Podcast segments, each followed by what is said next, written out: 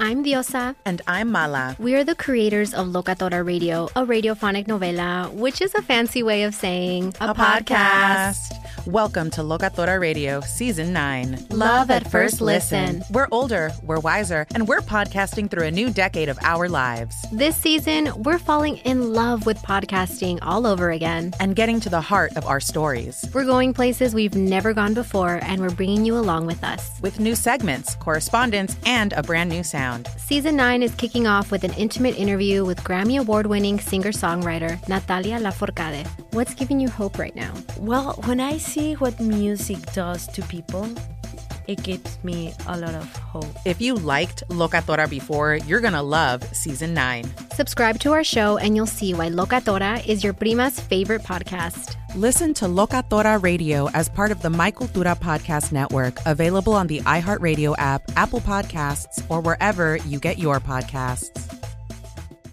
Karol G, Juan Gabriel, Christina Aguilera. What do these three have in common? You mean apart from impeccable style, chart topping canciones, and drama? Facts, yes, all of the above are correct. But most importantly, they're some of the biggest Latin icons in the world. And they're just a few of the game changing Latin stars we're covering in Becoming an Icon Season 2. Listen to Becoming an Icon on the iHeartRadio app, Apple Podcast, or wherever you get your podcasts. More Than a Movie is back with season two. I'm your host, Alex Fumero, and each week I'm going to talk to the people behind your favorite movies. From The Godfather, Andy Garcia. He has the smarts of Vito, the temper of Sonny, the warmth of Fredo, and the coldness of Michael. To the legend behind La Bamba, Lou Diamond Phillips. When I walked in, I didn't think I had a shot at Richie because John Stamos' picture was already up on the wall. Listen to More Than a Movie on the iHeartRadio app, Apple Podcasts, or wherever you get your podcasts. You're listening to Fox Sports Radio. Radio. You're darn right. He's back. Bernie Fratto with us in Week 14. Bernie, what is happening? Dan, great to be with you. Welcome to the NFL Circa 2022 Week 14. We had a five-win team favored over a 10 and 2 team. The Detroit Lions have a better record than both the Green Bay Packers and the LA Rams. Baker Mayfield is now the quarterback for the defending world champs. And Dan, we're just getting started.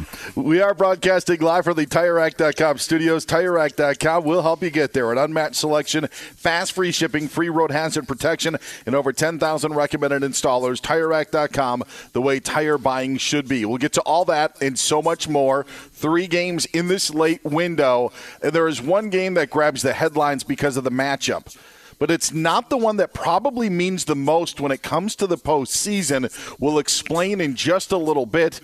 Get Bernie on Twitter at Bernie Fratto. You can find me on Twitter at Dan Beyer on Fox. The Panthers are knocking on the door in Seattle, trying to extend their 10 0 lead. The Niners are driving with a 7 0 lead against the Buccaneers. Tampa thought they had a 68 yard touchdown pass from Tom Brady to Mike Evans, called back because of penalty. So Tampa had to punt it away to the Niners. The Niners get the football back and are driving, and the Chiefs have the football in Denver territory, already up 13 on the Broncos. And that's where I want to start.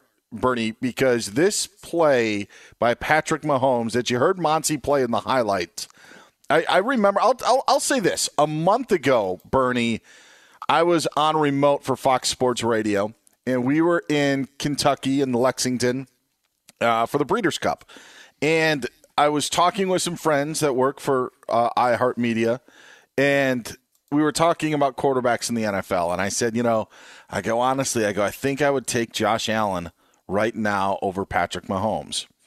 And Bills have hit a bit of a slide, something we'll maybe get into despite the win today. But this Patrick Mahomes play, Bernie, the it's not just the normal no look. This is like it reminded me of maybe like a pistol Pete pass maybe something like white chocolate Jason Williams would do. Like this is this is at the level that Patrick Mahomes is at. And to find Jerick McKinnon on this run, and if you're driving in your car, you weren't able to see it. But I guarantee you, not only will you see the highlights tonight, not only will you see the highlight tomorrow, you will see it over the next decade for this pass from Patrick Mahomes. I just you know, every time I want to n- not count him out, but maybe be like, all right, somebody's reached his level. He goes and does something else, and he did it again today in Denver. It's just amazing to watch him play. Well, this just in uh, turns out Mahomes is pretty good. They might have to find a higher league for him, Dan. And to your point, there's no, as John Facenda once said, when you describe Patrick Mahomes, you drain the vocabulary of superlatives. This is a guy that you have to prepare two defensive game plans for. The one that you scheme based on the Chiefs' offense, and then the second one for when the play breaks down because the man's indefensible. He's already today, we're not even to halftime yet. He's thrown for over 200 yards, 132.3 rating. What's the bottom line? What he does and what he shows the fan base every week. You think you've seen it all, Dan, and when you think you've seen it all, you see something new. Yeah, and, and, and this is, you know, this is maybe a what, you know, Favre sort of pass, you would say. But he's so not Favre in the way that he doesn't put the ball in reckless spots. And it's just this extreme confidence, it's this extreme playmaking that is just I mean, you talk about I mean, you talk about it. And I know we're not having anything that's groundbreaking here when it comes to Patrick Mahomes and the Kansas City Chiefs. But but it is it is such a capital I and such a capital T when it comes to Mahomes that even even with all the greatness that he's done, you talk about running out of superlatives, he still can do something that will shock you and surprise you. And I thought I don't think Denver had a chance to win. Thought maybe they had a chance to cover that number today, but Patrick Mahomes is just not going to let that happen as he continues to be a thorn in the side of the Broncos. And it just, it's just, I, I just wanted to start out with with the show because the play is just one that you're going to see over the next decade. And I'm glad you referenced just as a matter of juxtaposition, Josh Allen, because when you talk about a Josh Allen or you talk about a Patrick Mahomes or even a Joe Burrow who's actually beat Mahomes three times in a row, somewhat like picking out your favorite noodle in a plate of spaghetti. However, Patrick Mahomes has been to two Super Bowls, won one. It feels like he's going back this year, coming off a loss. Patrick Mahomes is the type of guy, I will say this because I don't ever get involved in the Jordan LeBron arguments. I saw them both play courtside. I have my opinions, but if I had one game to win and my life was on the line, I want Patrick Mahomes to have the ball, and you just saw why about 20 minutes ago. You know, it may be it may be favor. You know, uh, maybe perfect timing considering some of the issues that the, the Bills are having, even though they got the the win today. But even with Buffalo overtaking last week, the uh, the top spot in the AFC. When you look at what the Chiefs have and what they have left, it is very manageable for them. I mean, this is the first of two games that they have against Denver. They've got the Texans. You wonder what the Texans have uh, next week after what they had with uh, with the Cowboys today. It's just you know if you're Cincinnati, if you're Buffalo, you are gonna ha- you're gonna have to win out because I just don't see a way where Kansas City ends up faltering as they just got into the end zone again. Jerick McKinnon's second touchdown, uh, maybe not as dramatic with the throw, but the leap that McKinnon took into the end zone on the screen pass, uh, just as artful. So Kansas City now up 19 to nothing. Uh, extra point, or at least point after attempt, coming up midway through the second quarter in Denver. And there's a, probably a good reason too, Bernie, why we need to start out talking about Patrick Mahomes because this game is about to be over with. And so for the next two hours and 45 minutes, there may not be much to say about this game as the Chiefs are just putting it on Denver. And what's a very nice day in Denver today? Just, uh, you know, I think high 50s, uh, sun is shining, and uh, nothing is stopping the Kansas City Chiefs right now. This, this may be the only time we can talk about the Chiefs because it's going to be as close as it is right now. Yeah, you typically don't want to lay nine points on the road in a divisional game, but this is one where you'll make an exception. Not only is Mahomes at the top of his game, and to your point, Dan, I think you're right. I do not think the Chiefs will take their foot off the gas for the remainder of the season. That includes they can uh, the, the Chiefs conclude the regular season here in Las Vegas against the Raiders January 8th. I think that is going to be treated like any other game, perhaps even a playoff game, because with the new playoff format – you dearly would love to have that bye week one. Only one team will get that bye. If the season ended today, it would be Buffalo. But there's still a lot of football left to be played. And as you can see, as you mentioned, Mahomes is just simply all business. Yeah, Buffalo has that tiebreaker because of their win over the Chiefs in Kansas City earlier this season. But you know the the Bills and Bengals will be playing in a couple of weeks. That's right. So the loser of that game ends up likely knock, uh, being knocked out of the running. We know the Chiefs, as you mentioned, you know Joe Burrow's three and zero against them. That uh, the win that they uh, they had uh, uh, last week is Brock Purdy has just ran into the end zone for the San Francisco 49ers. So you've got these you got these scenarios here with where if uh, you, you know you're the Kansas City Chiefs, it's kind of there for you. You can have some teams knock you off. Buffalo maybe stumbling a little bit. Um, but yeah, it's there for Kansas City. They are not easing up. Uh, as I mentioned, Brock Purdy on the touchdown run, extending the Niners' lead. Now 13 nothing with the PAT. Kansas City kicked the uh, the point after. Chuba Hubbard's into the end zone for Carolina. As we told you, they were knocking on the door. He cashed in on a one yard touchdown run. So it's 17 nothing. Panthers on top of the Seahawks uh, early in the second quarter. Seahawks though just gotten into uh, Carolina territory. One other thing that I do want to ask you about Bernie because I think it's a real possibility. If this Kansas City Denver game stays the way that it is, I don't think many of us believe that Nathaniel Hackett will be back with Denver uh, for a second go around. If they get embarrassed in this game, do you think there's a chance that Denver could make a move uh, with Hackett? I, I actually think yes. That's my opinion. That I, but I'm curious on your thoughts for a Denver team that sitting there with three wins to be embarrassed um, at home against a, a team like the Chiefs. I know the Chiefs can embarrass a lot of teams, but it just would signify a lot for Kansas or for uh, for Denver. And I just wonder if the end would be sooner uh, rather than later for Nathaniel Hackett.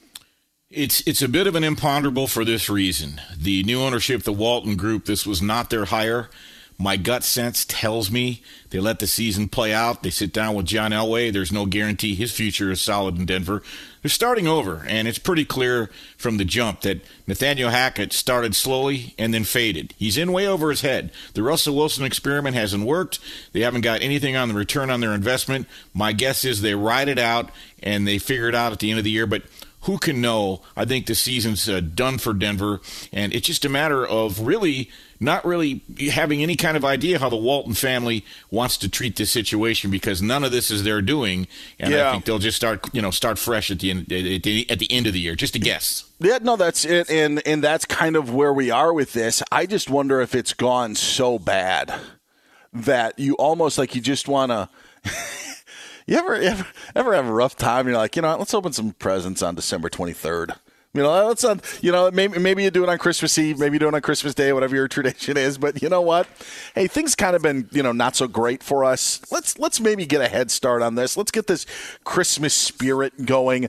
And that's kind of the feel that I would have in Denver. Like you know what's going to happen. The other thing, Bernie, is they they're not even playing like they're playing for their later round picks with their outcomes. But because of the traded picks that they have the first two rounds to Seattle, it's not even like they can benefit in a you know in a, a certain way either way. So that doesn't even come into the the equation for them in deciding on whether Hackett you know should go. You could be like, hey, we would you know maybe if you want to tank, maybe end up making that move because you have a higher pick. But it just doesn't even come into the equation because of of where you are without those first two picks. So I think that that just could kind of I just it could play and it could it could at least signify to Broncos fans like, hey, we need to move on to next year because there's just been so much negativity over these last three months. I've heard over the last couple of weeks that the, the people in the know feel that it's more of what you're saying. But I just wonder if you have one of those outcomes today, and right now we're looking like we're on track for it. That you could uh, you could see that Seahawks have gotten into the end zone, answering the Panthers' touchdown. Tyler Lockett, the touchdown reception from Geno Smith from four yards out, but it's Carolina with that 17 to seven lead. Mentioned the Niners got in the end zone on that Brock Purdy touchdown run. They kicked the extra point. It was good. Niners lead the Buccaneers early in the second quarter, 14 to nothing, while Kansas City continues to lead Denver 20 to nothing. Denver's got the football right now near midfield. Running back Mike Boone, though, uh, being tended to on the field by Broncos t- trainers as Boone is injured. It would bring up a uh, third and short for Denver with 5.39 left to go until halftime. Get Bernie on Twitter at Bernie Fratto. You can find me on Twitter at Dan Beyer on Fox. So look at your fantasy numbers plus on really what is the big game in this late window. Plus, we saw something that we don't see too much in the National Football League. But why did it happen in week 14? Bernie Fratto will explain. He's Bernie Fratto. I'm Dan Beyer. It's all next year on Fox Sports Red Zone Radio. Fox Sports Radio has the best sports talk lineup in the nation. Catch all of our shows at foxsportsradio.com. And within the iHeartRadio app, search FSR to listen live. This is Steve Covino and Rich Davis, and together we are Covino and Rich. Covino and Rich. Thanks, buddy. Uh, that's right, Covino and Rich, Fox Sports Radio's newest hit show. Heard weekdays from 5 to 7 Eastern, 2 to 4 Pacific on Fox Sports Radio and the iHeartRadio app. Every Covino and Rich show is available as a podcast. Just search Covino and Rich wherever you get your podcasts and subscribe. I'm such a rockin' dude. The show features our unique take on sports, injected with some fun, humor, and relatability. Listen to Covino and Rich five days a week on the iHeartRadio app, Apple Podcasts, or wherever you get your podcasts. Covino and Rich, give me a hell yeah. Do you love Selena? Like, really love? Whether you saw her live, saw the movie as a kid, or saw her looks all over TikTok, there's no shortage of reasons to stand the Queen of Tejano. And Stan, we do over three whole episodes of our podcast, Becoming an Icon. We're reminiscing as lifelong Selena fans, sharing hot takes and telling her story. Listen to Becoming an Icon on America's number one podcast network, iHeart. Open your free iHeart app and search Becoming an Icon. More Than a Movie is back with season two of the award winning film podcast, and this time, with a lot more movies. I'm your host, Alex Fumero, and each week I'm going to talk to the people behind some of my favorite movies. From The Godfather, Andy Garcia. He has the smarts of Vito, the temper of Sonny, the warmth of Fredo, and the coldness of Michael. To the OG Spy Kid, Alexa Penavega. You had Carla Gugino, who's the coolest mom ever. You had Antonio, who's handsome, amazing, charismatic. And then Carmen and Junie. I felt like a lot of other kids felt like this could be me to the legend behind La Bamba, Lou Diamond Phillips. When I walked in, I didn't think I had a shot at Richie because John Stamos' picture was already up on the wall. Every episode will feature interviews with the biggest actors, directors, writers, and producers behind your favorite films and tap into the history of Latinos in film. Listen to More Than a Movie as part of the My Cultura Podcast Network, available on the iHeartRadio app, Apple Podcasts, or wherever you get your podcasts. Fox Sports Red Zone Radio. He's Bernie Fratto. I'm Dan Beyer. Glad to have you with us here in a week 14 on a Fox Football Sunday. Get Bernie on Twitter at Bernie Fratto. You can find me on Twitter at Dan Beyer on Fox. As we're coming to you live from the TireRack.com studios, we've got another score in Denver, and it's the Kansas City Chiefs, but it's not the offense. And Bernie, it's just on the heels of what we were just talking about. The Broncos, for those of you that may be driving, maybe home, may not have that game on in your market, Broncos were facing a third and two just past midfield. In fact, they had some time because I think we mentioned Bernie Mike Boone ended up being injured. So third and two, they're in Kansas City territory at about the Chiefs' 45 yard line. And they choose to run the football with Latavius Murray, which I don't love that move. But that was the decision that they made. And Murray got about a yard at best. So it brings up fourth and one. Then you boot Russell Wilson out. Willie Gay puts on pressure, is able to deflect the ball out of Wilson's hand. He catches it, Willie Gay does, and then rumbles another 40 yards for a touchdown, and Kansas City's now up 27 to nothing. And those are the types of plays, uh, and those are the things that I'm not saying I miss Cleo by any means, Bernie, it's just the scenario of like how things end up piling up and how things emerge that could lead to a Nathaniel Hackett being dismissed. Like your star quarterback, again, the guy that you're paid almost $50 million to, you have time off on a third down play and you decide to run it behind an offensive line that does have some holes. You don't want to put it in the hands of your quarterback, but then you do on fourth and one. I feel that Russell, Russell Wilson is feeling the pressure of trying to do something on fourth and one, ends up making that throw, knowing he's got to get rid of it, and then it ends up at six points the other way. Like all these things pile up. And that's what could could end up having something to happen in Denver where it's just on the surface you think no, but when you see a see an exchange like that or a sequence like that, that's the stuff that really really turns the fans off. So that's that's I just it wasn't timing and and I think you very you very well could be right in how this all plays out. The good news for Denver is they had to punt it away on the ensuing kickoff, but they were able to pick off Patrick Mahomes in their territory, so Denver does have the football. But it's those sequences of events, Bernie, that end up piling up, and a lot of times can maybe cause for uh, dramatic decisions to be made. Well, you're not wrong. When you cross over into embarrassment, they are in show business. A uh, couple of things. we might have we might have buried the lead a little, Dan, in the sense that uh, Patrick Mahomes and uh, and uh, uh, and Andy Reid coming off a loss.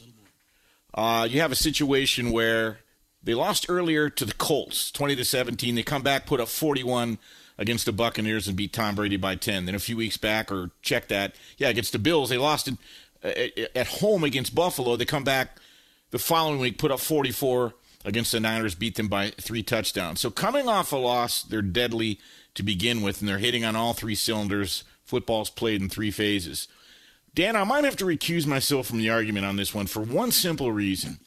The 10 years I covered the Lions, the only time they fired a coach in midseason was Thanksgiving 2005 when Steve Mariucci was very unceremoniously fired by Matt Millen when he sat down with him and said, I can't win with Joey Harrington. You have to let me start Jeff Garcia. That ended their relationship. And it really set the Lions back for years. That started the Rod Marinelli era. You know what happened from there? It cast a pall. I remember doing post game shows for the rest of the year. I just wondered, what did we really accomplish? You're not wrong. There's a multifaceted. This is this is a very what I would consider to be complex issue on multiple levels. I feel, and this is a guess, that they have a caucus at the end of the year and all parties are involved and they may clean house from the top down because this is a proud franchise.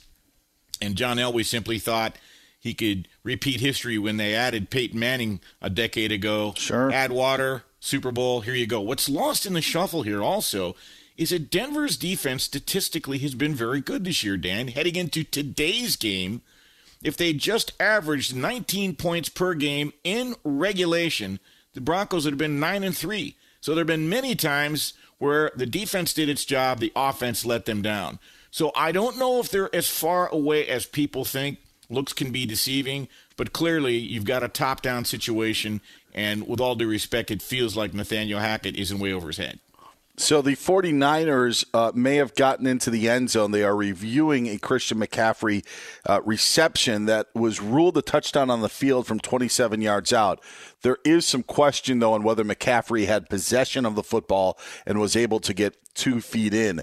Geno Smith is having a heck of a day and not in a good way. Picked off again by the Panthers defense. And now Carolina's got the ball in Seattle territory, first and 10 from the Seahawks 21 yard line. 5.45 left to go until halftime, and Carolina's already up 10 in that contest. Let's get a look at some fantasy numbers as we're going to start positive, Bernie. We're not going to, you know, I started so negative with the Broncos. We got to start positive, and the most positive guy at Fox Sports Radio is our executive producer with some positive news. Bo Benson is here with our fantasy hits. Go, go, go, go!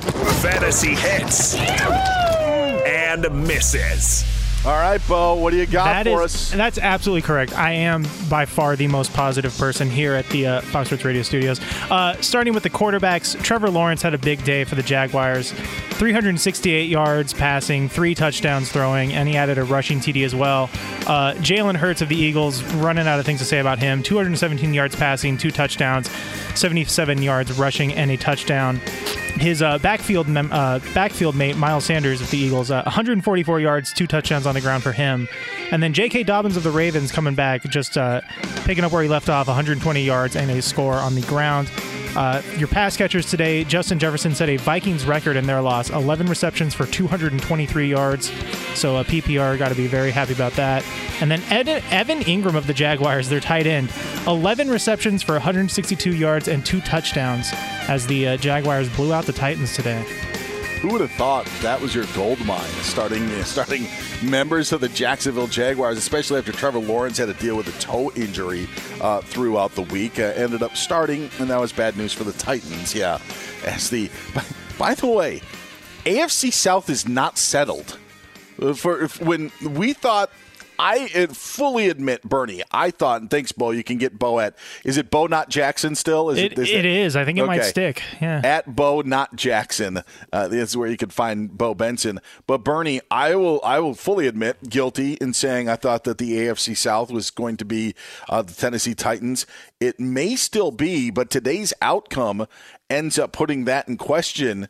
Considering the Jaguars and Titans had their first meeting today, which Jacksonville wins. Now the Jaguars are just two games back of Tennessee in the AFC South. There's another meeting later this year. This is also the week where the Titans fire their general manager. Like this is this is uh yeah, things aren't going well in Nashville right now, and there may be a small uh, you know, slice of that door open where the Jaguars can end up putting their foot in. I'm very impressed with the effort the Jaguars give, and on both sides of the ball, Dan. They sacked Ryan Tannehill four times today, and I saw part of the game. Trevor Lawrence was dropping dimes 368 yards, three touchdowns. He really looked fabulous, and he's. It's not like he's throwing to you know Jerry Rice and John Taylor. He's throwing to Raiders castoffs and Arizona Cardinals castoffs and Lions castoffs, and looking good doing it. And the Jacksonville rushing attack didn't have a whole lot on the ground today, but it feels like Trevor Lawrence really put the team on his back. And of course, Doug Pederson, former quarterback in the National Football League, knows a thing or two about the position. And it's pretty clear that Trevor Lawrence has been able to rebound from the you know debacle last year in his rookie year under under Urban Meyer. But I really like the way Jacksonville competes, and at, they're trending upward. They're now their point differential is even on the year, and they're within striking distance actually. And and, and you mentioned how crowded this division is. Indianapolis four and eight. Okay, you can write off the Texans. But the Tennessee Titans had a chance to really take a stronghold today, and they failed at it. They're seven and six. A lot of football left, and if you look at the way Jacksonville is trending upward, and the way the Titans are trending downward, their point differential on the year now minus thirty-five. They've lost three in a row. You're right, Dan. The AFC South is far from decided. Yeah, the only saving grace, maybe uh, at least for the Titans, is that they do have a matchup with the Texans coming up, but both teams still play the Cowboys. And I'm talking about the Jaguars and Titans. And and honestly, uh, you know, I thought today would have been a day for Tennessee to be able to strut their stuff, and they weren't able to do it. You just wonder on how much uh, turmoil is there. Uh, as we mentioned with the Robinson dismissal, uh, they haven't been hitting home runs with draft picks. There's, you know, the what do they do well aside from handing the ball off to Derrick Henry? Now, thought they got after the quarterback, but now we've seen that that secondary can be torched. Um, and then when you're trying to play catch up like they are, then Derrick Henry, who had a nice game today, but still, that game that Derrick Henry has today, a lot of times is the game that the, the Titans win, not uh, lose by 14 in a game that maybe wasn't even that close. So it could be the who you know again we're going to have a have a bad division winner from the AFC South but by no means is it a given that it's going to be the Tennessee Titans as the Jaguars sitting there uh, just two games back and another meeting with the two teams in Jacksonville at the end of the season. Get Bernie on Twitter at Bernie Fratto. You can find me on Twitter at Dan Beyer on Fox. Bernie will pay off that nugget of what we saw in the NFL today that, uh, yeah, just doesn't happen too often in the National Football League. But first, we head to the news desk for the latest of what's happening not only in these three games, but what happened earlier in Week 14. Monty Bolaños is here. Hello, Monty. Hi guys, happy Sunday. It's Sunday, right? I lose track of life a lot. This was also a day where Monty was questionable to appear. uh, Questionable. because of plans, yet she's a gamer. Like she Yeah. shows up, unlike Tee Higgins today, Oh. who completely ruined my fantasy. You know, guess what? Tee Higgins off the injury report. He's good to go. Plays one snap, and we don't even he? see Yeah. him. Yeah, we don't even see him anymore in Cincinnati. Oh yeah, that was rough. I know. Uh, listen, every week there's a, a different star as to why I hate fantasy football. All right. Yeah, so this it week, this Saquon Barkley was the star.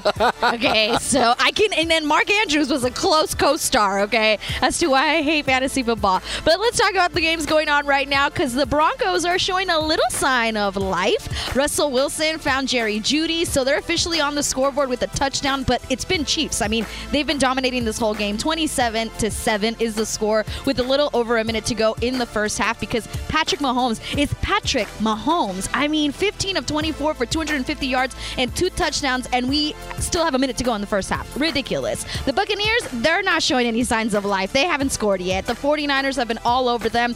Brock Purdy is doing some Purdy things. Let me tell you, he already has 109 yards and a touchdown in the air and a touchdown on the ground as the 49ers are just dominating the Buccaneers 21 0 halfway through the second quarter. And the Panthers have extended their lead over the Seahawks. They just hit a field goal, so they are up 20 to 7 with two minutes to go in the first half. We did have seven games that have wrapped up today on this NFL Sunday. We got to talk about the Eagles because they're the first team to clinch a playoff spot. They dominated the Giants 48 to 22. Remember, uh, Saquon Barkley did nothing. Nine carries, 28 yards. What are you doing to me? Miles Sanders, though, you heard Bo Benson. He had 144 yards and two touchdowns. For the first time in his career, he has 1,000 yards rushing. For the first time in his career. And then Jalen Hurts, he has his 10th rushing touchdown in today's game. He joins Cam Newton as the only quarterbacks in NFL history with 10 or more rushing touchdowns in multiple seasons and the first to ever do it in consecutive seasons. The Jaguars, yeah, they topped the Titans no problem 36 to 22 while the Lions defeated the Vikings 34 to 23. Last week I said Jared Goff, Jared Goff MVP. This week I can say it again, Jared Goff MVP. 27 of 39 for 330 yards and 3 touchdowns in the victory. Detroit has won 5 of their last 6 games. And the Bengals, they had a slow start, but they beat the Browns 23 to 10. Joe Burrow threw for 239 yards and two touchdowns. He did have one interception. And reports just came out that Bengals pass rusher Trey Hendrickson suffered a broken wrist in this game. He still played the fourth quarter with a broken wrist. They're expecting him to miss a few weeks. The Bills defeated the Jets 20 to 12. Mike White, he he had to go to the hospital after the game as a precaution. He got sacked a few times. They want to check out his ribs and test for potential internal injuries. And the Cowboys, oh, the Cowboys, they survived. Yeah, 27 to 23 over the Texans. Uh, a nutty game at the end, but the, they they came out on top. And the Ravens, they held on and they beat the Steelers 16-14. Ravens were playing without Lamar Jackson. They had to, you know, use uh, Tyler Huntley, and then Tyler Huntley had to leave the game because of a concussion. And then they used Anthony Brown. Nobody knew who this guy was. Poor Anthony Brown, three of five for 16 yards, but the Ravens held on. They beat the the. Steelers, yeah, 16 to 14. Back to you guys. Thank you very much, Monty. Uh, just when I was praising Patrick Mahomes earlier for not putting the ball in harm's way, he's thrown his second consecutive interception. Uh, this time, Patrick Surtain made a heck of a play at midfield, so the Broncos have the football back. Monty told you they scored on the Jerry Jeudy touchdown. Still down 20, but right now the uh, Broncos getting near midfield. Uh, going to be facing a third down and uh, inches uh, with uh, just under a minute to go until halftime there. The Lions beat the Vikings today. This is not a time for me to pile on with Minnesota. Uh, this is time for Bernie to let us in on some information. We don't. We, the Lions were favored, but again, the Vikings are coming into this game uh, at the time with a ten and two record. You had the the Lions with just their five wins at the time, but the Lions a home favorite against the Vikings. How did Vegas react to this matchup that ended up seeing the Lions get this double digit victory? Dan, it would not be inappropriate for you to take a little victory lap. A few weeks ago, Uh, you know, as Yogi Berra once said, you can observe a lot by watching. Your eyes told you something wasn't quite right with the Vikings. You weren't trashing them. You knew they were winning, but something wasn't quite right. Well, the Vikings at 10 and 2 by the numbers here in Vegas simply do not profile as a 10 and 2 team when you unpack metrics that are important. For instance, heading into today's game, the Vikings have been out yarded by the tune of 70 yards per game. Today they were out yarded by the Lions by 68 yards. Their point differential heading into today was plus 10 for the entire year. They've been out yarded 11 out of 13 games.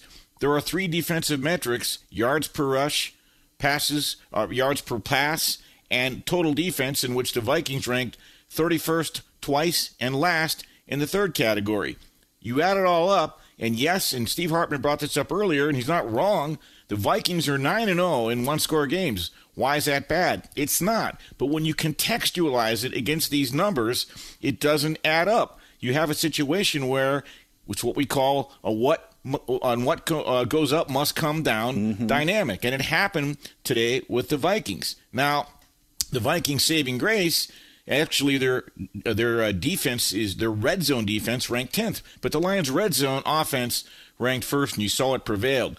So by the numbers, the Vikings might have been 10 and 2, but based on various things that add up to what your real you know effort and success is over the course of a season, the Lions were the appropriate favorite. The most bet game in Vegas, the Lions were actually bet fairly heavily. And when you saw the game on the field, at least today, the Lions were not only the better team, they had the Vikings beat Minnesota a few weeks back and beat the Vikings in Detroit last year.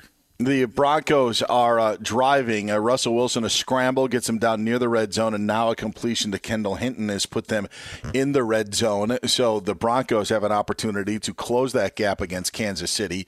Uh, Seahawks are driving under the uh, under two minutes to go in Seattle, but down 13 to the Panthers, and the Niners continue that lead uh, over the Buccaneers, 21 nothing midway through the second quarter we had a stat passed along uh, to us from the guys over at uh, at Big Fox, as we like to call it, that since 1966, there's never been a 10 and 2 team that was an underdog to a 5 and 17.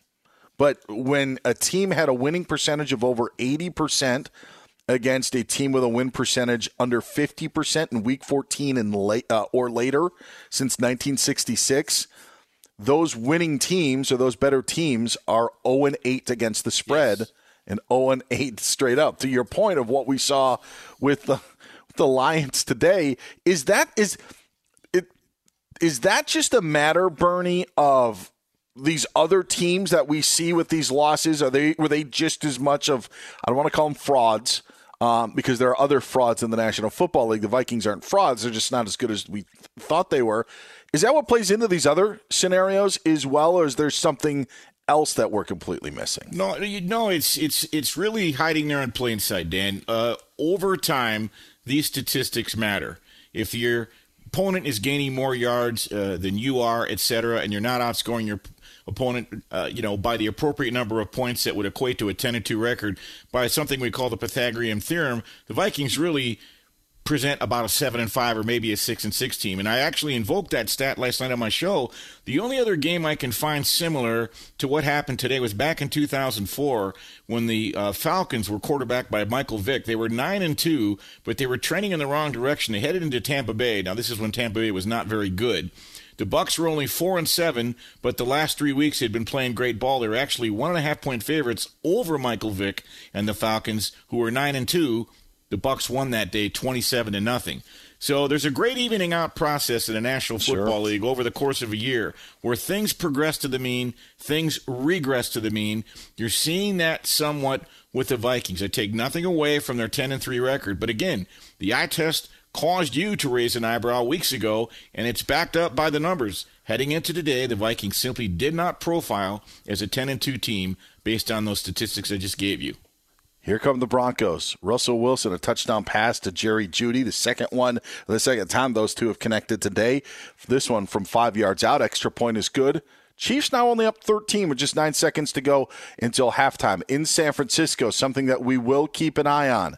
Deebo Samuel carrying a ball near midfield ended up getting tied up and bent backwards. Not only did he lose the football, which is then recovered by Tampa, but Samuel remains down as trainers look at his left leg. One of those where he got caught underneath, someone came and hit him on top, was bent backwards and his leg was in an awkward position. So now the 49ers just to turn the ball over to Tampa Bay, who will take over with five minutes to go until halftime, but they may have lost Deebo Samuel for this game. As for what's happening in Seattle, Seahawks facing a second and 14 with a minute six to go until halftime from the Panthers' 33 yard line, and it's the Panthers up 20 to 7. Get Bernie on Twitter at Bernie Fratto. You can find me on Twitter at Dan Beyer on Fox. There was another crazy game today with a crazy spread. We'll talk about that. And in this late window, the game that really, really matters is not the game that you think matters. I'll tell you why next here. He's Bernie Fratto. I'm Dan Beyer. That's next on Fox Sports Radio.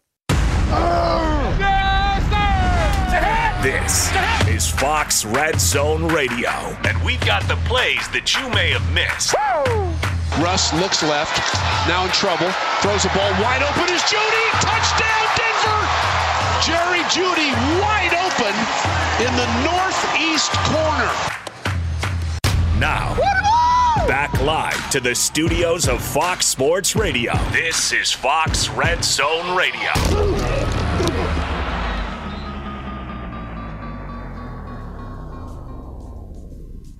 Fox Football Sunday.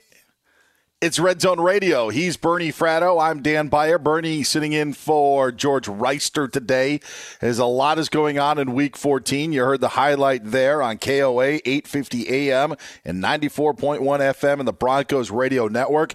Broncos have made it a game against the Chiefs. They are at the half. Kansas City up 27 to 14. Now, the Chiefs had jumped out to a 27 0 lead in this game, only to have Denver close the gap to 13. The Niners jumped out to a 21 0 lead on the Buccaneers. But we told you about the Deebo Samuel play. Got bent over backwards, had to leave on a cart because of his leg injury. It sounds really severe. It didn't look good, didn't look great, but Deebo did get up but needed to be carted off. So obviously going for more examination. But what happened on that play? He fumbled the football. Tampa got it back, drove deep into 49ers territory. But on a fourth and one, instead of kicking a field goal and putting points on the board, Tampa goes for it. And Tom Brady misfires, missing Mike Evans in the end zone. So the Niners take over the football up 21 nothing, getting a defensive stop there as they're at the two minute warning. Niners having it second and five at the uh, 40 at their own 14 yard line and then the Panthers and Seahawks at the half. DK Metcalf, a touchdown reception from Geno Smith, has pulled the Seahawks within six, but Carolina's up 20 to 14. I want to talk about that game in a sec, but I do want to clear something up. Uh, Kevin Seifert sent a tweet out. The stat that I mentioned about the 80%, uh, the 800 win percentage against a team that's under 500, those scenarios all came in a week 17 scenario or what could be a week 18 scenario now in the uh, NFL with the 18 weeks Bernie where you had teams that maybe didn't have a lot to play for weren't playing starters. So that's why that number happened which maybe makes it even more shocking uh, that the Vikings couldn't get things done today because they had something to play for. They have something to uh, to try to accomplish and were unable to do it as the Lions are now in the thick of things in the uh, NFC and that sounds crazy. First of all, as a guy who's, you know, you got the roots in Detroit. Yeah. What is what is maybe it, it's not playoff time yet. But now all of a sudden you're saying, huh, you take a look at the standings, you see this, you see that. What is that like in Motown when it comes to uh, to Lions fever? Well, I've always said, and I might sound biased, I believe Detroit's the greatest sports town in America because when you're in Detroit, you know it's provincial. You got four teams that are all homegrown. There's never been an expansion team. There's never been a team. Bolt, they win three Sure. games in a row, and you got two Big Ten teams right around the corner. They're ecstatic. Dan, they're six and seven now, and in the last four seasons, at least one six and seven team has made it to the playoffs. So the Lions have their future right in front of them, and they beat a pretty good team in the Vikings today. Although, again, not to beat a dead horse, even though they're ten and three, their point differential is minus one on the season. Look, the Lions had their best offensive line since 1992. They got weapons galore, multiple receivers, a, a stable of good running backs. They have enough playmakers on defense. They're not great defensively. They're not even good defensively, but they're so good offensively and they compete and their special teams have been solid that they're simply going to be in every game. Now they're learning how to close games. They also do things that can get fans going. The Jameson Williams touchdown, I think, uh, helped today. And then you saw the Penei Sewell uh, catch at the end of the game and, and putting him in motion. Like that's that's fun stuff. That's stuff that teams love and that's stuff that teams can build on. There's a lot of positivity going on right now in Detroit. Still on the outside looking in of the playoffs. But again, positivity in Detroit. Welcome to the Fox Sports Radio tailgate presented by the Big Green Egg. Nothing beats the flavor of live fire cooking on a Big Green Egg. It's the most versatile grill you'll ever own, backed by a lifetime warranty. Roll with the best. Shop online for free delivery at biggreenegg.com. Lifetime warranty, free home delivery BigGreenEgg.com. 49ers are able to get a first down to work some of the clock, but now could be moving the football downfield as Brandon Aiyuk's caught a pass. Have the ball at the near midfield. Niners up 21 to nothing on Tampa Bay. He's Bernie Fratto. I'm Dan Beyer. Why the Seahawks Panthers game should be the game of the week. That's next. Do you love Selena? Like, really love? Whether you saw her live, saw the movie as a kid, or saw her looks all over TikTok, there's no shortage of reasons to stan the Queen of Tejano. And Stan, we do over three whole episodes of our podcast, Becoming an Icon. We're reminiscing as lifelong Selena fans, sharing hot takes and telling her story. Listen to Becoming an Icon on America's number one podcast network, iHeart. Open your free iHeart app and search Becoming an Icon. More Than a Movie is back with season two of the award winning film podcast, and this time with a lot more movies. I'm your host, Alex Fumero, and each week I'm going to talk to the people behind some of my favorite movies. From The Godfather, Andy Garcia. He has the smarts of Vito, the temper of Sonny, the warmth of Fredo, and the coldness of Michael. To the OG Spy Kid, Alexa Penavega. You had Carla Gugino, who's the coolest mom ever. You had Antonio, who's handsome, amazing, charismatic. And then Carmen and Junie. I felt like a lot of other kids felt like this could be me. To the legend behind La Bamba, Lou Diamond Phillips. When I walked in, I didn't think I had a shot at Richie because John Stamos' picture was already up on the wall. Every episode will feature interviews with the biggest actors, directors, writers, and producers behind your favorite films and tap into the history of Latinos in film. Listen to More Than a Movie as part of the My Cultura Podcast Network, available on the iHeartRadio app, Apple Podcasts, or wherever you get your podcasts. We've got scores in San Francisco, Santa Clara to be exact, and in Denver. Welcome in as we are broadcasting live from the TireRack.com studios. TireRack.com will help you get there. An unmatched selection, fast free shipping, free road hazard protection, and over 10,000 recommended installers. TireRack.com, the way tire buying should be. Get Bernie on Twitter at Bernie Fratto. You can find me on Twitter at Dan Beyer on Fox. It was Brock Purdy hitting Brandon Aiyuk from 32 yards out. Extra point was good, as you heard Monty say. Niners with that lead on Tampa. While in Denver, Bernie, yes, it has happened. you you hear the music. You hear the music. Marlon Mack has just taken a pass from Russell Wilson to the house, 66 yards. Chiefs got caught with their pants down, let's be honest. They sent everybody to Russell Wilson. He dumped it off to Marlon Mack. Mack took it to the house.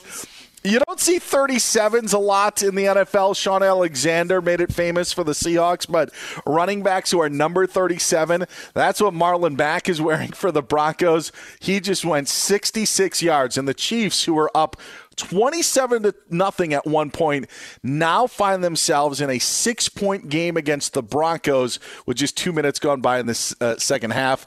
But of course, you're going to have return of the Mack when Marlon Mack gets into the end zone.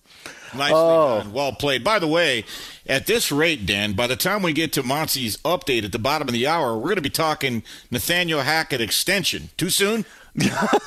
right? Less than 60 minutes ago, I was calling for Hackett to be fired tomorrow because of the effort that the Broncos put together. And wow, they have they have responded. It is interesting to see on just because this was a 27 nothing Chiefs lead and the Chiefs forced a punt and got the football. And then Patrick Mahomes was picked off at midfield, which gave uh, actually was in his own territory, and it gave the Broncos some life.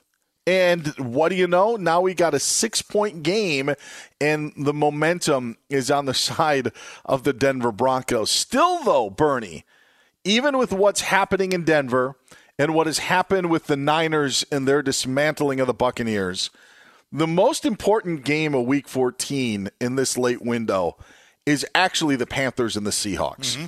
And it, and it, and it, on appearances, you're saying, well, why do we care? I mean, we got Brady going up against the Niners. You got an AFC West clash with Patrick Mahomes against Russell Wilson. First time we've seen that this season with Mahomes and Wilson going at it, with Wilson a member of the Broncos. But when you look at where we are in the NFC, there are a lot of dominoes that are could be in play and could be falling down depending on the outcome of what happens between Seattle and Carolina. And just about 10 minutes ago we were talking about the Lions in their situation in the NFC. They are now somewhat in the playoff picture. You mentioned the stat of a 6 and 7 team making it to the postseason, but you had the Giants lose today. You've got the Commanders on bye. They're sitting there at 7 5 and 1. If the Seahawks lose this game to the Panthers, not only does it put the Panthers in the thick of things in the AFC South, as crazy as that sounds, because the Niners are, look like they're going to beat the Buccaneers, but now you've opened this door for other teams in the playoffs that uh, maybe could be knocking on the door. I thought it was going to be eight teams for seven spots, but now the Lions are moving in, and if the Seahawks lose this game, you may have an opportunity where the eight lost teams in the NFC could have a spot and have some hope in making the postseason. All good grist for the mill. I, I think at this point, I'm going to give the Seahawks a bit of a pass. I expect him to storm back in the second half, which just kicked off, and, and beat the Carolina Panthers. I know it's cliche, Dan, but if you lose the turnover battle in the National Football League, you lose 72% of the time. Geno turned the ball over, got picked twice in the first half. Here's the thing the Panthers limping in at 4 and 8. You talk about, I mean, it's been a master class for the Panthers this year in poor quarterback play. Between Baker Mayfield, Sam Darnold, and PJ Walker, they combined for a 22.1 total QBR. That's unthinkable. Seattle knows they enter this matchup today with an 80% chance of making the playoffs. This is where I think Pete Carroll's going to be at his best in the fourth quarter. You mentioned very acutely about the Tennessee Titans, what happened to them. I've always believed their identity. I'll juxtapose that with the Panthers here. Their identity for me ball control, field position, play physical, don't commit turnovers, don't blow assignments, don't make dumb mistakes, wear the other team out. Carolina has sort of, under Steve Wilks, gotten that identity. They play hard nosed physical football, but they don't really have a lot surrounding Sam Darnold. And I like Sam a lot. I liked him coming out of USC, but let's face it, it's not been great. Uh, I will say this, though. I think the Seahawks can't play any worse.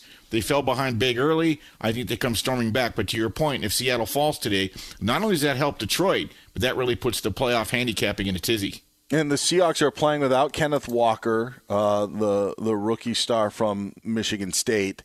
And part of the thinking was if they can, because of that foot injury, if best case scenario for the Seahawks would be that Kenneth Walker plays against the Niners in Week 15. But that game's on Thursday night. So there, there was a lot of there's a lot of chatter of like, hey, the Seahawks, you may want to save him, make sure that he plays for the nine, you know, plays against the Niners because there's a you know there's a division at hand, and and I understand that Bernie, but I also think that it really helps to be realistic, and it also helps that each game and to realize that you may want to put more weight of one game on another but if the Seahawks end up losing this game to Carolina, it's the second straight home game uh, that they would have lost to a team that they should have beat because they should have beat the uh, Las Vegas Raiders a couple of weeks ago. And we saw Josh Jacobs completely run over that team. And you would have a matchup if you're the Seahawks with the 49ers. As great as it would be, a great of a story that Geno Smith uh, has in making this comeback. I just don't think that they're good enough to overtake the 49ers in the Probably division. Not. Yeah. But I but I will say this, Dan, and, and Geno's clearly been the story.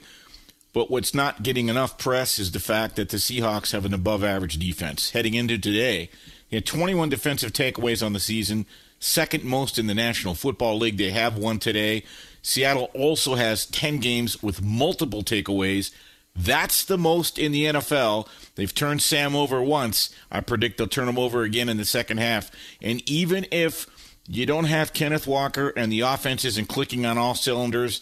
The defense still held Carolina to about 130 yards in the first half, and I expect Seattle's defense uh, to to step up. And I guess the score is 20 to 17 now. They must have just got a field yeah, goal. just kicked one. Yep. So I feel like this is trending towards Seattle to wear them down in the fourth quarter and let their defense take over. And if you watch the Seahawks play, I know it's not the Legion of Doom, but I will say this they've been opportunistic and they've been above average. Legion of Boom. The Legion of Boom. That's what we've got. Uh, could be uh, reincarnated part two with the uh, the Seahawks. Your point, mark it down, Bo. Bernie is saying we're going to get a, a, Panthers turnover. We know Sam Darnold can be prone, but we'll uh, keep our eye out for that. The other point that I do want to bring up, Bernie, and this actually goes back to last week, and and I listen. I know Brian Daboll and the Giants are on tough times. I think a lot of us never really believed in the Giants uh, this season and what they are, and a rough, rough day. And don't mean to kick them when they're down, but there was a point in that game against the Commanders where last week in overtime where the Giants had it fourth and three, uh, just past midfield with about two minutes to go in overtime. And we talked about this last week. And the response that I saw for what Brian Daboll did throughout various levels of media, uh, Bernie, last week, were that Brian Daboll, by punting on fourth and uh, three in a tie ball game in overtime, didn't have the guts, didn't have the stones to do so. But I pointed out on this show that when you're looking at where the Giants are located in the standings, that they would lose a tiebreaker to the Seattle Seahawks if it came down to that point for a wild card spot because they lost head to head. Well, they also lost to the Detroit Lions earlier this season, Bernie. Mm-hmm. So when you start talking about why a guy would take a tie, it's not about how many stones he's got. It's not about whether he believes in his team. You got to figure out what is best for your team at that time and what can be best. And you know what's best for them? Is not to lose that game, to also get off of the tiebreaker. That if you have a tie, then your head to head very likely won't matter unless one of those other teams end up playing to a tie later on this season. So this this decision by Brian Daboll, and I know it doesn't matter this week, but last week there was just so much talk about how he didn't believe in his team, and you know they should have gone for it. Well, if you go for it and you don't get it, then the Commanders have a short field, and now you've lost to them if they uh, get points. And you've lost all these other tiebreakers, which would put them behind the eight ball. And this is this is why you know there's a lot of hot takes and stuff that you see but if you look at the big picture it's why i applauded brian daboll last week for punting the football away putting it back deep where they had a much better chance of keeping the Commanders' offense in check with just two minutes to go and basically play for the tie.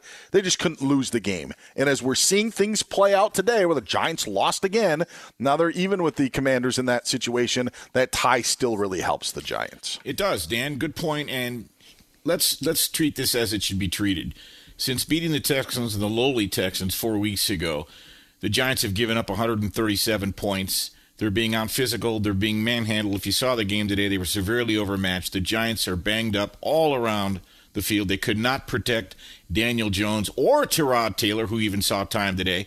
They got sacked seven times. They're losing at the line of scrimmage badly. Brian Daboll's already overachieved with this team, but they are what you see. This is another situation where you know, you, you trust your eyes, they'll tell you a lot. Look, Pete Rose said it best. Coaching a football team's like driving a stagecoach. Without the horses, you ain't going forward. New York just does not have the horses. And give it up to the Eagles because the Eagles are just simply that good.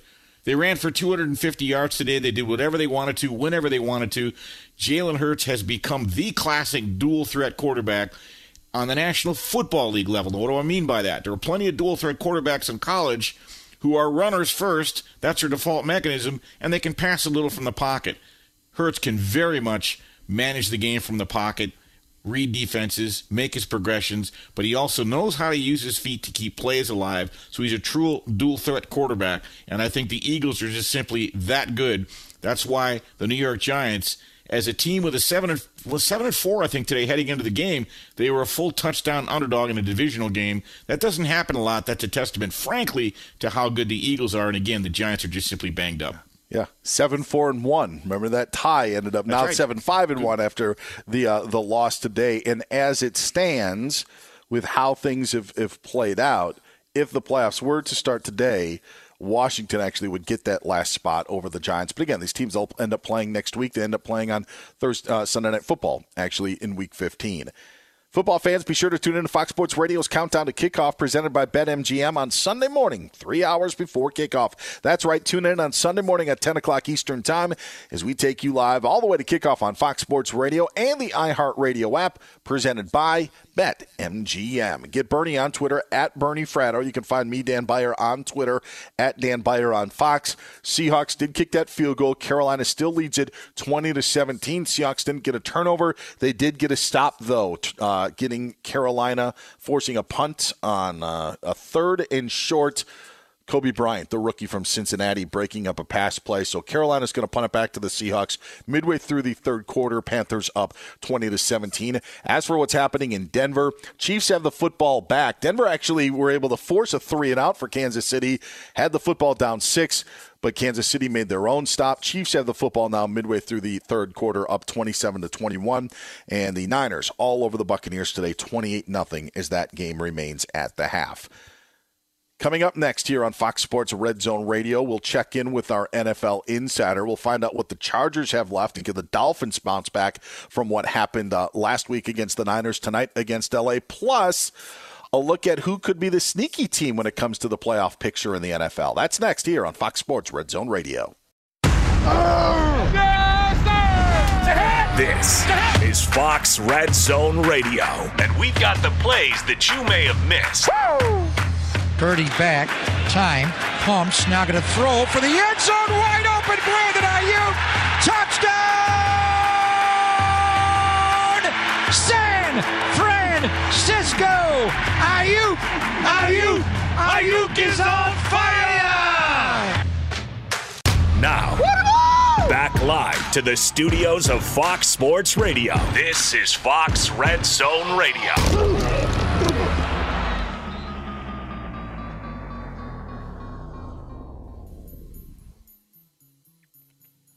Fox Sports Red Zone Radio on a Fox Football Sunday. He's Bernie Fratto. I'm Dan Beyer. The highlight there, courtesy of KNBR and the 49ers Radio Network.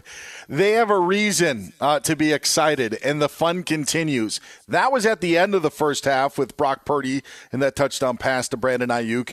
Well, the Niners defense comes up big. Tashaun Gipson picks off Tom Brady. A few plays later, Christian McCaffrey runs 38 yards to the end zone. Extra point is good. We're a minute into the second half, and the Niners are blanking the Buccaneers 35 to nothing. And I meant blanking with the zero. I didn't mean like I was keeping out a word, uh, although that may have been apropos, Bernie. 35 nothing Niners routing the Buccaneers. Chiefs up on the Broncos 27-21. 5 minutes to go in the third quarter. Kansas City's got the football. Panthers have the football against the Seahawks up 3 in that contest midway through the third quarter. Joining us now as he does every week at this time to give us the inside info on what's happening in the National Football League. You can hear him on the Inside the Birds podcast, also Sirius XM NFL Radio, and right here on Fox Sports Radio Adam Kaplan joins us. Hello Adam. Adam. How are you? Really good, guys. Yeah, it's been a fun Sunday, and also we had the craziness of this past Thursday's game in LA. There's a, a, lot going on and a lot that we'll get to. We'll actually probably revisit a conversation uh, when Bernie was in a couple of weeks ago that we all had about what's happening with those Los Angeles Rams. But I want to start in Northern California, Adam. I didn't believe in all the Brock Purdy hype after just the, the performance in filling in for Jimmy G last week. I thought maybe we were going a little overboard. Um, but what he's done today with the Niners and what they've been doing to the Buccaneers, I know it's a tough spot for Tampa, short week across the country, but this is darn impressive. What is the book on Brock Purdy across the NFL? Yeah, so guys, it's interesting because if you look at his skill set, not the biggest guy, does not have a very good arm, has just enough arm to get the ball down 20, 25 yards, and that's really all they're asking to do. But he, what the, the Niners love about him talking to someone uh, very close to the team. Love the moxie, the one-two. He brings a ton of energy to practice. You know, he started off their off-season program as their fourth quarterback. Certain things happen, and now he's moved up to be the starter. Now, they don't want to play Josh Johnson, who's now with his third tour of duty with the Niners. They want Purdy to take them as far as they can go. They're not counting on Jimmy Garoppolo to return at all in the playoffs. They know there's an outside shot the longer they go. But now there is a saying with backup quarterbacks: the longer they play, the more they get exposed, more the warts show up. This is a guy who's benched multiple times at Iowa State. Let's not forget that. And that that's why so many teams I spoke to over the last four to five days did not even have a priority free agent grade on this guy. They they know he's they know he's kind of limited, but look, he's done a great job of executing. They're not asking him to do it on his own. They are trying to run the ball. McCaffrey's had a huge game, and it's getting done. Adam, uh, good to talk to you. Uh, if let's stay in San Francisco. If life were a Disney movie, Tom Brady would be playing for the 49ers next year, and they'd win the Super Bowl. But in reality, what's the level of interest from Kyle Shanahan's side? In terms of what? Tom Brady being in San Francisco next year. No, but they're they're going to go. Look, they they actually let's back up. First of all, they have interest, as I understand it, depending on where this goes with Jimmy Garoppolo. They do have some interest in potentially bringing him back. And the Bucks have to make a decision what they want to do. Uh, do they want to pursue Brady? They're, we're way, way off. I mean, we're we're not Sure. even in February yet. So let's let's kind of stick with where they are. Uh, they they their their thing is they want to kind of see where Jimmy comes back, and Jimmy's beloved by the coaches in the front office. He's got a really, by, by the way, a, a winning, a very high winning record for with this club. So now, in terms of Brady, we'll have to see again. And there's so much has to happen. A, does he want to play? B, do the Bucks want him back? and We're just we're, we're so far away from that. I mean, we're we're ways away. Adam Kaplan, our Fox Sports Radio NFL insider, joining us here on Fox Sports Radio. He's Bernie Fratto. I'm Dan Beyer, sitting in uh, here on this Sunday afternoon. Let's uh, let's let's move back to, to Southern California. I'm curious about tonight because on the heels of that week uh, last week, where the Niners and Brock Purdy were able to take care of the Dolphins, a lot of rave reviews from the Dolphins, despite in a in a losing effort that Mike McDaniel and what he's done with his team. Now you got a Chargers team that seems shorthanded. What about this matchup that very well could go a long way in how we, we view the AFC wildcard? I expect a fun one tonight, but do the Chargers have enough to be able to slow down what we think is a high powered Dolphins offense? Yeah, I mean, look, they can score. And Mike Williams will play tonight. He's come back from his high ankle sprain. Let's hope he lasts long. Uh, they've got major problems with their offensive line. Guys, technically, after Jerry Tillery was, was was cut and now he's with the Raiders, he's actually done a nice job there. They literally are technically down five defensive tackles, three on IR. Tillery, obviously, who they cut, and then Sebastian Joseph Day is not going to play tonight. They have the worst run defense in the National Football League. The Dolphins, uh, with Jeff Wilson, they they can run it. Also with Raheem Mostert, Raheem Mostert's back from his knee injury. They're in really good shape here to, to win. That's why the Dolphins are, are, are a favorite here because simply they just it, the matchups favor the Chargers significantly, and I they they they shouldn't lose the game. The Dolphins. Strange things have happened. It's been a weird league this year when teams are down in personnel. Sometimes they pull off upset, upsets here. But oh yeah, and by the way, I love that the, I love that the Dolphins stayed in Southern California. They they flew from Santa Clara to uh, L.A. and they're in, they they practice at UCLA this week. I think that's a smart move. Adam, I'm glad you referenced Thursday night, especially living here in Vegas. Uh, in spite of the Rams' bottom 10 pass defense, Derek Carr only threw the ball 20 times. So, I have to ask it. Do you expect Derek Carr will be back with the Raiders in 2023? Funny you should ask. So I'll answer it this way because it's, exactly what the Ra- Raiders are looking at. This is what they have to decide. His base salary of thirty-two million becomes fully guaranteed three days after the Super Bowl. That's all you need to know. They'll have to make a decision. Uh, they haven't made any decisions. They they still have to play the season out. It's highly unlikely they're going to get a wild card now after that loss, but that's their decision. And that, and by the way, he did an extremely team-friendly deal, uh, which I know some some agents I spoke to said it was ridiculous to do that, but that's what he did, and you know he's got to live by it, and they could walk away from. him. But there's a saying in the National Football League: if you're going to move away from a player, who's your what's your recourse here? That that quarterback is not on the roster if they move on. So they've got a lot to decide there, but they have see the agent did a smart thing, make them make the decision early, and it's again it's got to be by that Wednesday, which is three days after the Super Bowl. Panthers are knocking on the door in Seattle in the red zone up three, while the Chiefs have just scored in Denver to extend their lead to double digits. Adam Kaplan joining us here on Fox Sports Radio. Monty will have an update for us in just a matter of minutes. Uh, Eagles dominant today. Uh, again, I know a team that you follow closely, but Bernie and I were talking about the Giants. Um, I don't want to call them frauds because it's it's sounds very uh, you know it's very rude. I don't know if they ever necessarily had it Um, but but but will they have anything over these final couple of games of the season? As right now the Giants are on the outside looking in on the postseason. Yeah, and look, they're seven five and one. They've been a great story. As, as one Giant source said that uh, someone very close to the team said, "Look, we're doing with smoke and mirrors. We know that we don't have a uh, you know a great roster. This is a semi rebuild. They don't know who their quarterback's going to be. They don't know who their running back's going to be next year. Both their contracts are up. Barkley had a tough game. In fact, four of his last five games, he really hasn't done very much. Um, so yeah, they've got a lot to decide there. They, their offensive line was in shambles today. The Eagles dominated them. In fact, quite. You know what's unbelievable? The Eagles are averaging over 40 points a game over their last three games. So they're just on absolute fire, and their defense picked it up. And they're much maligned. Special teams were terrific, though. I am told they're probably going to be without their punter a while, who who has a bad left ankle injury. Adam, last one for me. I'm having a hell of a hard time believing that Sean McVay and or Matthew Stafford would ride off into the sunset after this season. I just don't think they want it to end that way. Yeah. I believe they'll both be back. Your thoughts? Well, Stafford, it's he's under contract. He'll be back if it gets cleared. There's nothing really to debate there. The issue is with with Sean McVay. He got his extension. He and Les Snead got it before the season started. It just, you know, I had a, I had a note. Uh, in fact, Dan might have asked me at the Super Bowl. I said, and, and I, Dan, you might remember. I said, "Here's what I'm hearing from people close to him." He wasn't sure then what he wanted to do, uh, whether he wanted to coach again. Uh, he was just he needed to take some time off because look, they just won the Super Bowl. He got recharged and he was great. You can't control injuries. I mean, they're down three linemen for the season. They're down their two receivers for the season. They're down their quarterback, and it's the craziness. But the, the, how about the Baker Mayfield story, which we didn't really touch on? Just uh, it's one of the most amazing things of the 20 years I've covered the National Football League. He's not the future of the team. They don't look at him that way, but they're going to get evaluation uh, uh, for him over the final four games. Hey, provided us entertainment for what was likely a. A, a, a, a game that maybe we didn't care so much about. Adam, we appreciate the time. Uh, stay warm, and we'll talk to you in week 15. Thanks, man. All right, guys. Thank you. Adam Kaplan, our Fox Sports Radio NFL insider.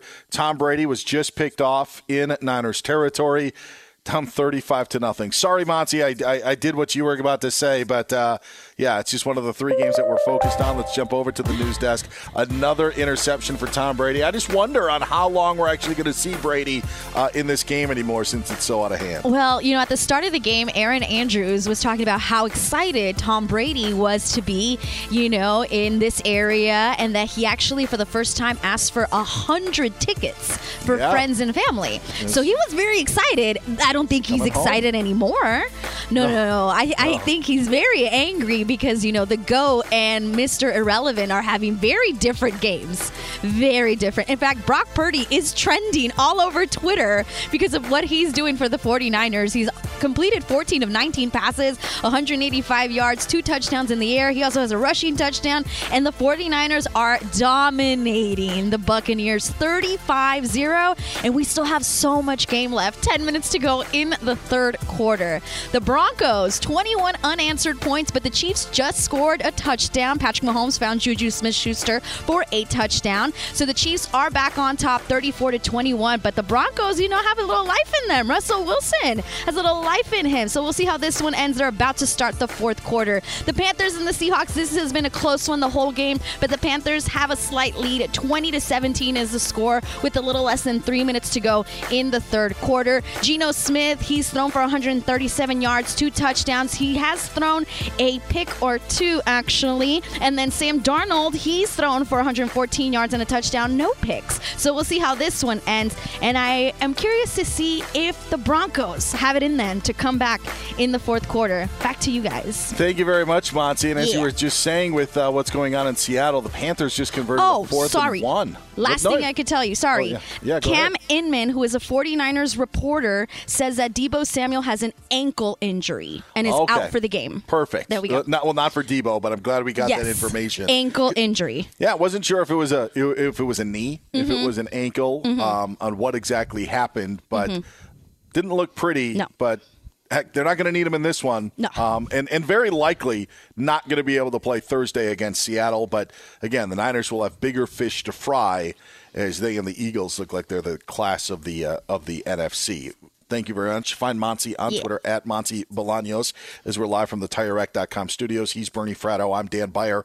Carolina just converted a fourth and one at the Seahawks six yard line. So now it's second and goal, trying to extend their lead. It's a 20 to 17 game, as Monty told you, but the Panthers trying to make it uh, two scores and punching in as they go to the end of the third quarter. Um, red zone offense today for Carolina, uh, two touchdowns at a field goal, so they've been able to uh, at least uh, make the most of it as this is their fourth drive deep into Seattle territory. Do you think we'll see Tom Brady again in this game today, Bernie? It's thirty-five nothing. I'm wondering why he's still in. They're teeing off on him. The only thing that could happen would he'd get hurt. They're they're not going to win the game. And Tampa Bay, although they'll fall to six and seven, I still think they're going to probably win the AFC South. So I don't think it serves any fruitful purpose to keep him in. Dan, real quickly, just to piggyback a couple of quick things on our conversation with Adam. See, I'm in agreement. Jimmy G, I didn't ask the question well. Jimmy G is actually 38 and 17 as a starter. I think they should bring him back. They've got no return on their investment on Trey Lance yet. And Brock Purdy should be serviceable. So I think you've got a decent quarterback room. And I'm not sure why they'd want Brady. I know that sounds crazy given the state of the state.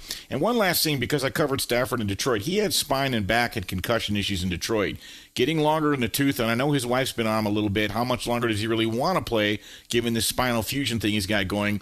That's why I asked that question. Now, Yeah. do I think he'll be back? I do because I know Matt's an extreme competitor. He doesn't want to go out this way and have it in this way. But I will tell you that I know there have been conversations. Should you maybe hang it up? He got the Super Bowl. He's all set. He's got four daughters. He's got his whole life ahead of him, and he has really had a lot of injuries in his career. Well, there's there's also a, a you know a couple of things at, at play, and maybe it's not as easy of of a guy just wanting to continue to play. It's also the fact, Bernie, we talk a lot about legacy, how players are viewed. And it should be noted, Tom Brady is coming back out. 49ers had to punt it back to uh, to Carolina. So the uh, the Brady coming out down 35 nothing. A fourth and goal for the Panthers on the three yard line of Seattle. Only up three and the Panthers are unable to convert. So pressure on Sam Darnold. A last gasp just throwing it up into the end zone was knocked away. So the Seahawks get a stop. It's 20 to 17. Carolina unable to get any points, but the Seahawks will take over deep in their own territory with just 34 seconds left to go in the third quarter. As for Denver, they're going for it on fourth and four early in the fourth quarter. Russell Wilson has just thrown one up to Jerry Jeudy, who had the defender uh, on skates and drew a pass interference call. So Denver will now be set up in Kansas City territory. A lot happening in these last 30 seconds, but back to the Stafford point first. Bernie, we talk a lot about legacy and where guys are. I don't know if Matthew Stafford's legacy changes if you even added another Super Bowl. I, I, I could be completely off base with that, but him winning one is I, it's enough. It's it, it there there's never I don't think could be wrong. Could be could put him in that stratosphere of, you know, multiple Super Bowl winning quarterbacks bypassing Aaron Rodgers and Drew Brees with their just one and Russell Wilson. But I don't think we're going to look at him like Peyton Manning if he were to get two. Could be completely wrong. Uh, you know, like so when you're talking about like where is a guy, what does he want, what does he want from his career, could be way off base. But I just think that Matthew Stafford's kind of solidified like who he is. And so at one point, if you're talking about the risk in the family, and if you're worried about your legacy and your place in the game, I just wonder how much that changes, even if they were to go on a run and win another Super Bowl. Well, to your point, how about Eli Manning? He's got two Yeah, Super perfect. Bowls, and there's people Yeah. that want to argue. I think he should be in the Hall of Fame, but there are people that'll argue to the death that he shouldn't be. Uh, and I think you make another good point. Winning the Super Bowl last year is part of that team. When frankly they caught lightning in a bottle, the the, the grand plans of Snead, McVay et al. They worked. They ended up playing a Super Bowl at home. They got the NFC Championship game at home. They had to win four straight playoff games. Jaquiski Tartt drops the arm punt. Add it all up. Listen, uh, Von Miller's not walking through that door. OBJ's not walking through that door. Uh, Andrew Whitworth ain't walking through that door. They took advantage. They caught lightning in a bottle. It worked. The best laid plans. Give them top credit. What that did was sort of validate Matt Stafford because it always bothered me a little bit that he said he never had any help in Detroit, or maybe maybe he didn't say that, but other people have. He had seven opportunities, uh, playoff type opportunities, three playoff games. Turned it over late against Dallas twice in 2015. He won seven in those games. He got to, but he played his heart out, and he played hurt, and he basically played the 2019 season with a broken back, literally with a broken back. To your point, his legacy is secure. It's like putting two stamps on an envelope when you only need one. He doesn't need that second Super Bowl, and frankly, I think that ship has sailed. I don't see the Rams winning another Super Bowl in the near term. When when do I need two stamps, Bernie? Because I am that guy. I will put two stamps on, even on a greeting card that I think may be a little heavy. I want to make sure that it gets there. Do you have any advice on, like, is there you know is there is there any any wisdom that you can? Because I am a double stamper when it comes to a bigger greeting card. You know, like a it. Mother's Day card that has the nice, the little heavier one. Yeah, it's got those glued on rhinestones that make the weight a little bit heavier, you know, and you're like, I need to make sure I, I I'll hey, you know, when, it- I when it ain't comes paying to for that. when it comes to mom, I am not gonna have this card come back to me. I want to make sure it gets there. I I am a double stamper. I am. Well, I, I wish. Here's the bottom line. Look, I, I'm no high school dropout. I did go the full six years. But when it comes to postal matters, typically what I do, and I'm being serious, whenever I have something that's of serious nature, I go to FedEx. I want the tracking number. I want the whole deal. Mm. Even now, now and then they'll lose it, but then you got the GPS and you can find it and all that kind of stuff. So that's what I do. Uh, that's what happens, Dan. When I reach for a laugh line, fifty thousand comedians out of work. I'm looking to break into the business, and it goes just a little left, just a, just a little outside. Oh, give Bernie on Twitter at Bernie Fratto tracking number. That's the key. You can find me, Dan Beyer, on Twitter at Dan Beyer on Fox. Broncos facing a third and 11. Heck, they just had like second and 34, and uh, they've made it a third and 11, um, down 13 to the Chiefs. 12 minutes to go in the fourth quarter. It's 34 to 21 in favor of Kansas City. Uh, Russell Wilson, I'll just tell you, ended up uh, able to scramble and now gets inside the five yard line, but Wilson is knocked. Uh, Russell Wilson has just got his bell run. He, he is. Russell Wilson is is on the ground. It's going to be a first and goal, but that is not of the importance right now. Um, Russell Wilson is not going to see another snap in this game. Uh, they just had a close up shot of Russell Wilson after this run, and you could tell that he was not aware of his surroundings. So uh, Wilson is up, uh, trainers around him, but this is going to be Brett Rypien the rest of the way. Uh, there's no way he's going to be uh, allowed back into this game. Wilson trying to run for the first down, ended up diving uh, head first, and his head ended up hitting the turf and gets the first down. But Russell Wilson just knocked out of this game, and there's no way he's going to be able to finish. What's going on in San Francisco again? Thirty-five nothing. Uh, Niners up on the Buccaneers. Seahawks down to uh, by three to the Panthers. Twenty to seventeen. Seahawks having a first and ten though deep in their own territory. Coming up next, we'll tell you what happens in Denver as the Broncos are knocking on the door and the conclusion of these late games. More next year on Fox Sports Radio. Do you love Selena? Like, really love?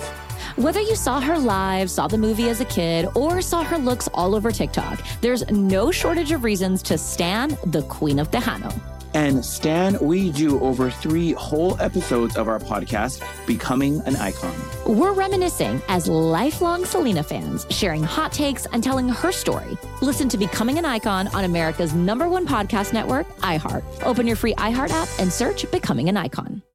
More Than a Movie is back with season two of the award winning film podcast, and this time with a lot more movies. I'm your host, Alex Fumero, and each week I'm going to talk to the people behind some of my favorite movies. From The Godfather, Andy Garcia, He has the smarts of Vito, the temper of Sonny, the warmth of Fredo, and the coldness of Michael. to the OG Spy Kid, Alexa Penavega, You had Carla Gugino, who's the coolest mom ever. You had Antonio, who's handsome, amazing, charismatic. And then Carmen and Junie. I felt like a lot of other kids felt like this could be me. to the legend behind La Bamba, Lou Diamond Phillips. When I walked in, I didn't think I had a shot at Richie because John Stamos' picture was already up on the wall. Every episode will feature interviews with the biggest actors, directors, writers, and producers behind your favorite films and tap into the history of Latinos in film. Listen to More Than a Movie as part of the My Cultura Podcast Network, available on the iHeartRadio app, Apple Podcasts, or wherever you get your podcasts. Fox Sports Red Zone Radio on a Fox Football Sunday. Welcome in. I'm Dan Beyer. He is Bernie Fratto. By the way, you're not going to just hear Bernie tonight. You can hear him every, if you're on the East Coast, Saturday morning, or on the West Coast, Friday night, at 2 o'clock Eastern Time. Saturday mornings, 11 o'clock Eastern Time, Friday night. Same thing with uh, uh, Saturday nights into Sundays as well here on Fox Sports Radio with the Bernie Fratto Show. And uh, Bernie sitting in today for George Reister. Get Bernie on Twitter at Bernie Fratto. You can find me on Twitter at Dan Beyer on Fox. The Buccaneers are into the end zone, it appears. The Broncos have also gotten into the end zone. That is a fact. While the Panthers and Seahawks are playing a tight one in Seattle. We'll start there. Seattle able to get out of the shadows of their own goalposts, but a third down sack of Geno Smith has forced the Seahawks to punt it away to Carolina. It's 20 to 17. Panthers will take it over first and 10 at their own 26. 12 23 left to go. We told you about the Buccaneers and Niners, and it's been a one sided affair throughout. It appears Tom Brady has thrown a touchdown pass to Russell Gage. It was a deflected ball that ricocheted off of Chris Godwin, a Niners defender, ends up in Gage's hands. He was right at the goal line. The question is uh, whether Gage was actually in the end zone. But that game has been decided. It's 35 6 right now as they review the play with 2.48 left to go. Now, the big situation in Denver. Russell Wilson had to leave the field with an apparent concussion. Replays just showed on the CBS broadcast almost of a knot that you would see in a boxing match near the right temple of Wilson's head. He had to leave the game. Bernie, there's no way he can he can return to this contest. I mean, this would just be an atrocious look for the NFL. So it's going to be in the hands of Brett Rypien. And Rypien was able to come through on a fourth and goal pass to Jerry Jeudy. Extra point was good. Jeudy with his third touchdown of the day. We got a six point game in Denver. Chiefs up on the Broncos 34 to 28. That's where we are in this late window. 10 minutes Whew. to go in that game. And uh, frankly, uh, you know, it's maybe anybody's game. Same with Seattle. They've got their hands full with the Panthers 0 5 on the road this year, giving the Seahawks everything they can handle. This is the beauty of the National Football League. The Dallas Cowboys put up a 50 burger last week. Today, as 17 and a half point favorites, they almost lose outright. Interesting history there. In their history, the Dallas Cowboys, since 1980, have scored 50 plus points in a game six times. The following week, and this is heading into today, they were only one and five straight up and against the spread. They almost lost again today. Sometimes in the National Football League, it's survive and advance. They are saying that the call stands in Santa Clara. So Russell Gage's touchdown is good. Niners don't have a shutout, but uh, the 49ers have that big lead over Tampa Bay. Welcome to the Fox Sports Radio tailgate presented by the Big Green Egg. Nothing beats the flavor of live fire cooking on a Big Green Egg. It's the most versatile grill you'll ever own, backed by a lifetime warranty. Roll with the best. Shop online for free delivery at biggreenegg.com. Lifetime warranty, free home delivery. That's biggreenegg.com. You also know what's going to happen here in Denver, Bernie. I'm not going to guess the outcome, but there is no team that is better than working the clock in their favor than the Kansas City Chiefs. Oh my God, so, yes. So there is. So you're sitting here, 9:24. They got a third and short. Denver's got all three of their timeouts. They know they're just going. to They'll work this down. They may not take any big shots downfield, but they know that they at least need to get some points to force Brett Rypien to score twice against them. So uh, it's going to be a master class in time management put on in uh, Denver as the Chiefs try to hold on to that six point lead now with 9.24 left in the fourth. He's Bernie Fratto. I'm Dan Beyer. We'll bring you the conclusion of these three games and what happened to the Cowboys, even in a win. That's next. One game has been decided, two hang in the balance, one more than the other. Welcome in. It's week 14 as we are broadcasting live from the TireRack.com studios. TireRack.com will help you get there an unmatched selection, fast free shipping, free road hazard protection, and over 10,000 recommended installers. TireRack.com, the way tire buying should be. Bernie, the last time we spoke, which was about seven minutes ago, I said it would be a master class in time management by the Chiefs. Well, they failed to get a third and one, were forced to punt but the defense came up big for Denver, pinned the Broncos back deep, forced a three and out. So Kansas City gets the football back. Now the Chiefs have their own third and four to try to convert. But Patrick Mahomes has just turned the football over. We'll get to that in a second. Carolina into the end zone. You heard Monty say they're up 10 on the Seahawks with 6.57 left to go. So if Geno Smith is going to have to add to that fairy tale, he's going to have to do a bunch in a short period of time while the Niners just continue to work the clock with that lead against the Buccaneers. But a big third and four. You're in Denver. It's not a wintry day by any means. Uh, temps in the 50s and 60s at kickoff, Bernie. But Patrick Mahomes just threw a bad interception. Josey Jewell, actually the second time Jewell has picked off Mahomes today. And now Denver with Brett Rypien at quarterback will take over 549 left to go. It's a six point game in Denver. Chiefs up on the Broncos. But as you heard Monty say, Russell Wilson out of the game after suffering that apparent concussion. Broncos taking it over at their own 46 yard lines. Crazy happening in the Mile High City.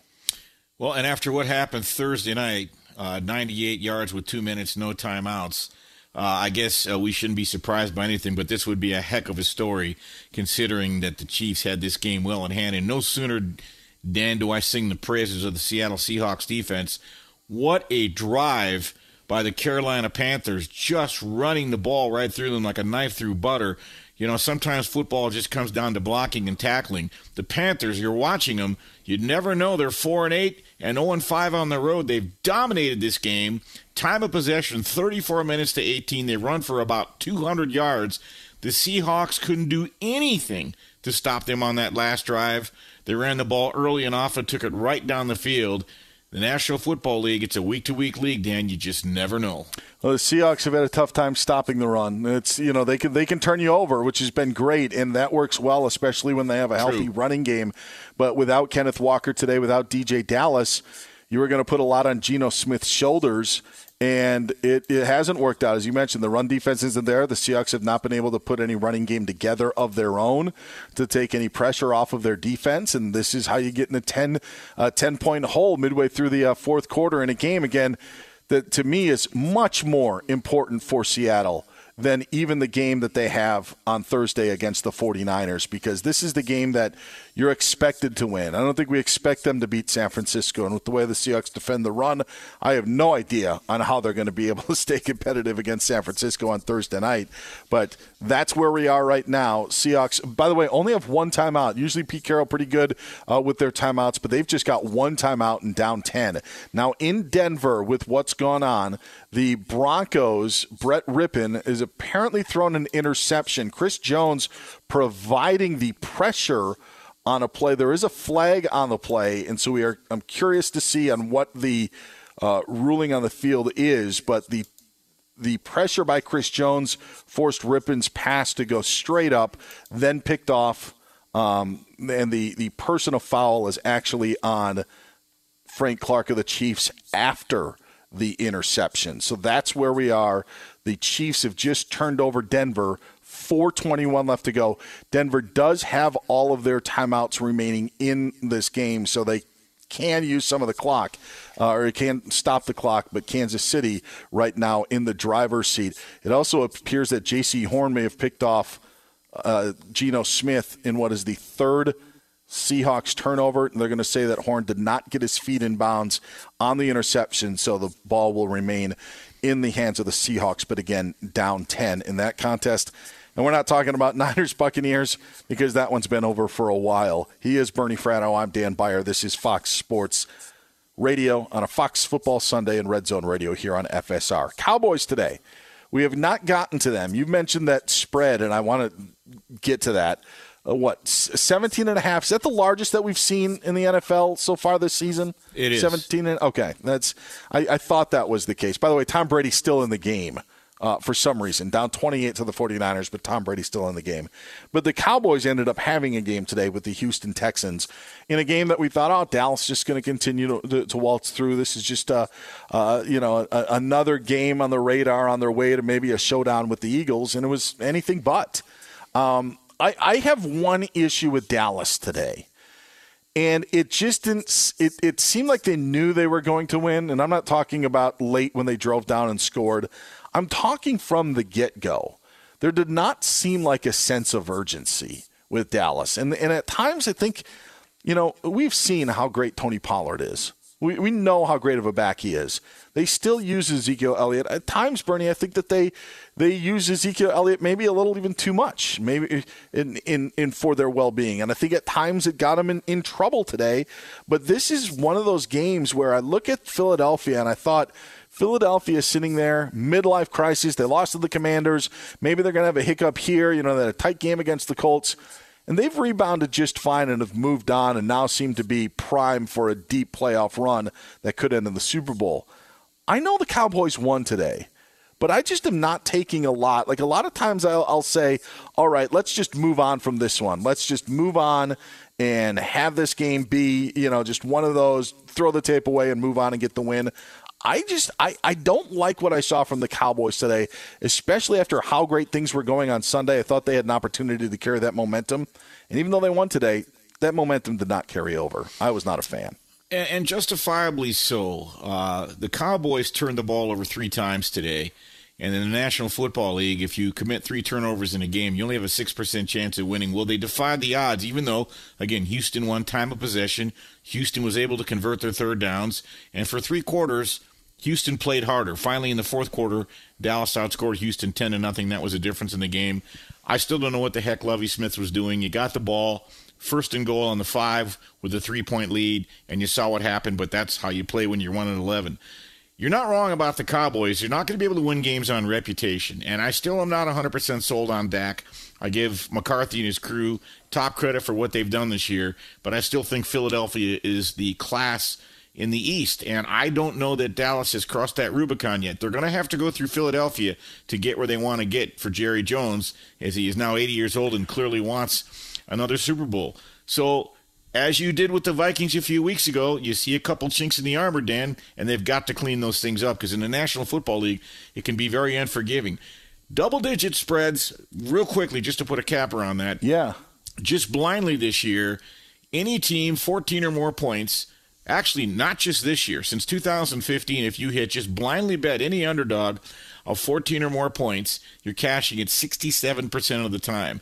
And so today you got the cash, and you don't lay double digits in the National Football League. Even the Jets were getting 10 at Buffalo and won by 8. But to your point, Dallas, the much better team, but you wouldn't know it by the numbers today. And I think until the fourth quarter, perhaps you weren't seeing the best effort. They're not going to be able to do that. Yeah, and, and it was there. It was there for the taking. They actually came out and played really well. I think scored on their first drive, and things were looking great. And you could carry that momentum. Like I get there are hiccups, and I get that there are letdowns. The Cowboys have the Jaguars next week. You know, another another AFC South matchup. It's on the road, but it's not like they were peeking ahead to Philadelphia coming to town next week, which sometimes I can, you know, look at, you know, I can give a pass on be like, all right, you know, maybe they were getting ready. Completely can understand that. But this today from Dallas was just one where, again, I mean, we're going down to the, you know, to the final seconds where they we almost had the upset of the year, and anybody who's still a uh, you know survivor in a survivor pool. First of all, kudos to you for making it to Week 14. Uh, second of all, uh, could have been, you know, sitting there biting your fingernails down to the wire because the Cowboys were such a such a heavy favorite. He's Bernie Fratto. I'm Dan Beyer. This is what's going on in our late games. Seahawks were forced to punt.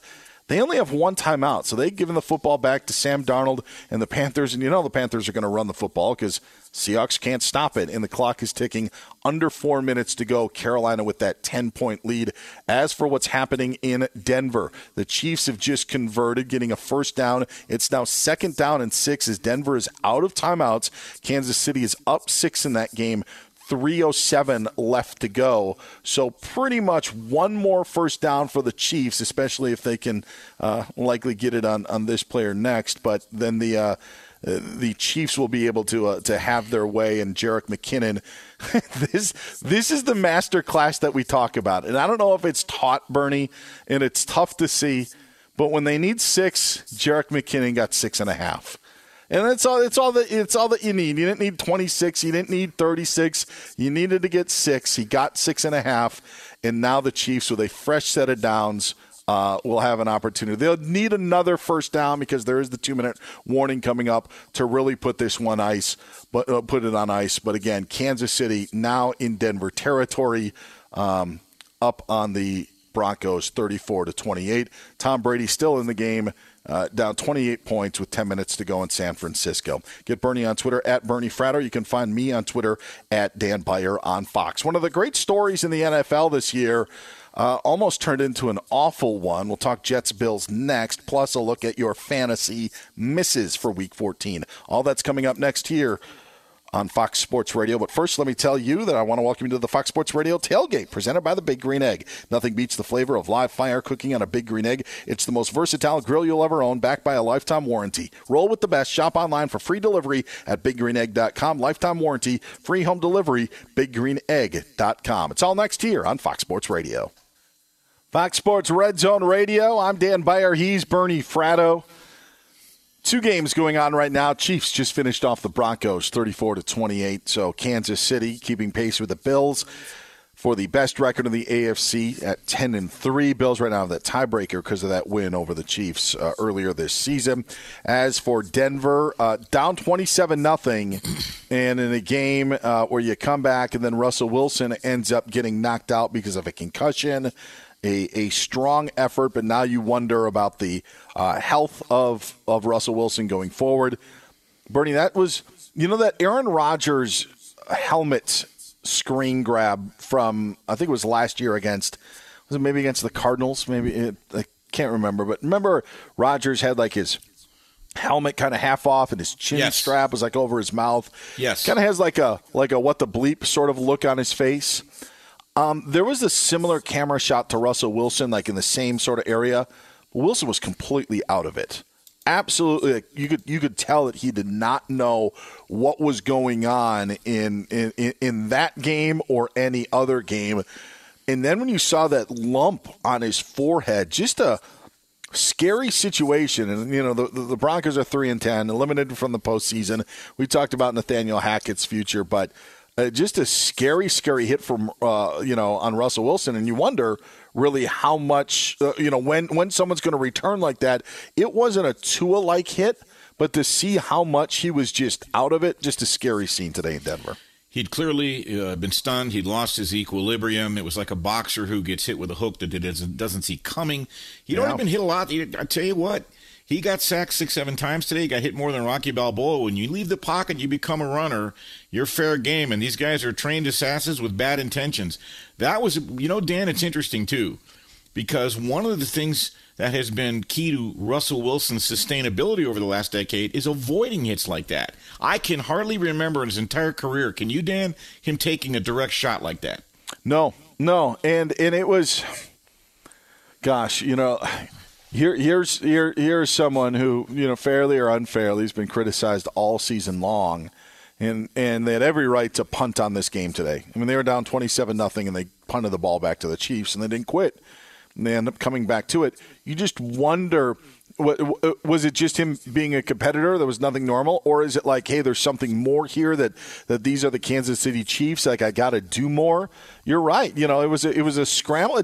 The scramble got him a first and goal. You know, like it was it was the play was needed, and he did what was needed. So for as much as we criticize, you know, Russ and the Mister Unlimited and the Let's Ride and you know, I've, I've been in first in line to make, you know, a lot of those jokes. Like, this wasn't something to joke about today. And uh, to actually see what he did and when he came through, I think tells you a little bit more about Russell Wilson that, you know, I'm not sure if people actually thought was, was happening or, you know, w- was still there.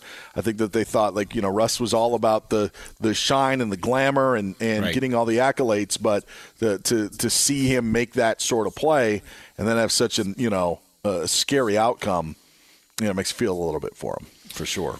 He is a human being at the end of the day, and I think he's reached his threshold. It's been a rough year. It's been a rough two or three years for Russ, and it didn't help that when he left and Geno took his spot, Seattle's had success, and I guess you could say Pete Carroll sort of won that departure, as it were. Look, Russell Wilson has a good legacy. He won a Super Bowl. He was a whisker from a second one. We know what happened against New England. He'll never live that down. One of the issues is I think Russ is one of these people. He's a pleaser. He wants to be liked. And the narrative, I've, I've never met Russ. I know I'm a terrible name dropper and I've met a lot of people, but I've never met him. But uh, from people I talk to, there's just an, uh, this is the narrative that there's an air of phoniness, an air of pre programmed uh, stylistic speeches, as it were. And over time, the cumulative effect of that has had a negative, uh, you know, effect on Russell's, you know, Q factor, as it were. So I think today he just decided, you know what, it's me, it's Patrick Mahomes, I'm home, I'm tired of this. And he sold out because he hadn't been selling out like this all year, and it cost him a bit. At the same, you know, at the end of the day, he's human, and I think he's got ears. And I never believed when players said, "I don't read the papers, I don't listen to the radio." They all do, and they hear it just like we do, and they're no different. Maybe too little too late, but the Seahawks got into the end zone. Geno Smith, a 24 yard touchdown pass to Marquise Goodwin. Extra point was good. Six point game in Seattle, but just 16 seconds left to go. Uh, I want to talk about another quarterback that got dinged up today that, tell you what, is earning more praise as the season goes down. We'll do that after Bo Benson, our executive producer, gives us a look at our fantasy misses for week 14. Fantasy hits and misses. All right, live from the TireRack.com studios, Bo Benson, who missed this week in fantasy football. All right, uh, first uh, quarterback here. I, I know he didn't finish with these exact stats, but uh, it doesn't matter because they were all garbage time. Tom Brady, uh, just 187 yards, probably a little more by the end of the game. One touchdown and two interceptions for him today against the uh, 49ers in a game that was uh, much more hype than it needed to be in the end. Uh, going back to Thursday, Derek Carr of the Raiders, just 137 yards passing and two interceptions against a Rams team who is just trying to get to Aruba. Uh, and not play any more football.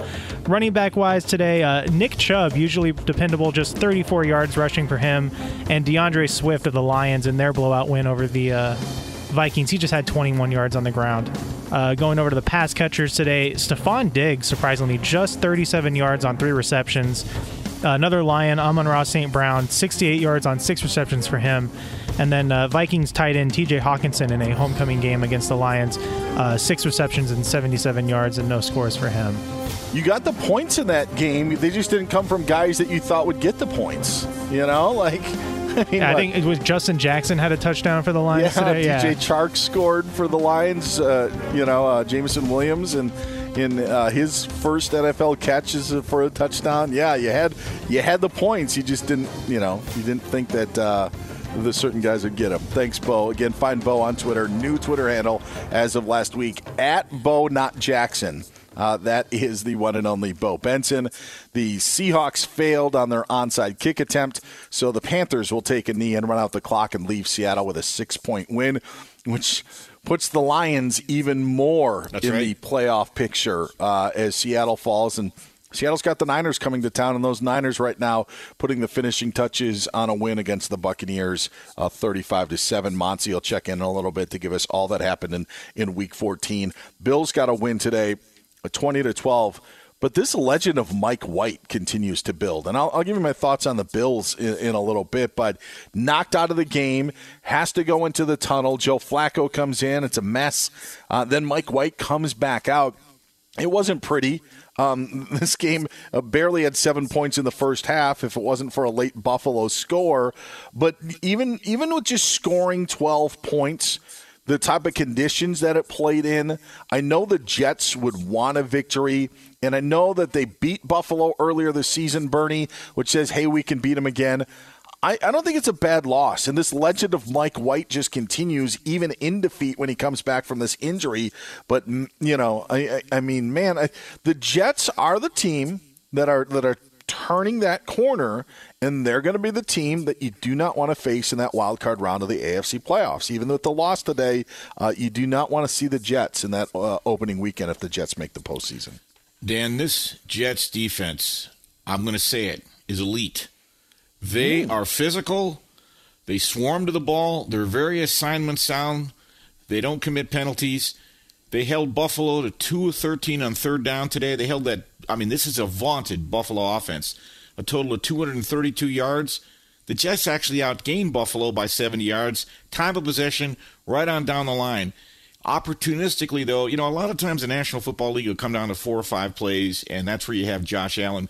Look, Mike White threw for 268 yards, but if the Jets had a legitimate offense and still had Breece Hall, I'll tell you, they're very scary. To your point, they're going to be an extremely tough out they get into the playoffs, and I still think they're going to. But when you go into Buffalo and hold them to 2 for 13 on third down, hold them to only 14 first downs and 230 yards total offense.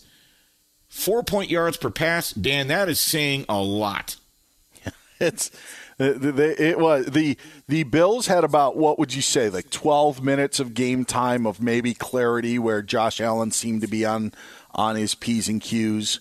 Um, but outside of that like stretch that was mid game, it didn't seem like Buffalo was was really locked in. And then you know it it concerns me a little with Buffalo. And I again, I talk about these midlife crises that you have in the NFL's regular season, where maybe if you're a really good team, you kind of hit this dip. I, I don't know if I can knock a team that's won four in a row, but when you when you look at how they've won these games, when you look at how it played out with the Jets today, or how it played out with the Lions on Thanksgiving. Uh, this is, you know, a team that blew that lead to the Vikings. That was their last loss a little over a month ago um, on that that great, uh, great, great game with the Vikings. I just, I wonder when Buffalo's going to get back on track. Just to put it plainly, like when is the point? Is it going to be you know, on the, on Saturday, there it's a Saturday night game. They're home against the Dolphins. Is it going to be, uh, you know, in that scenario? I just wonder when Buffalo finally puts it back on track, where you're like, okay, this is the team that now nobody wants to face in the playoffs. I just I haven't seen it yet, and I'm just starting to get a little worried about Buffalo to wonder if there's something a little bit more going on there.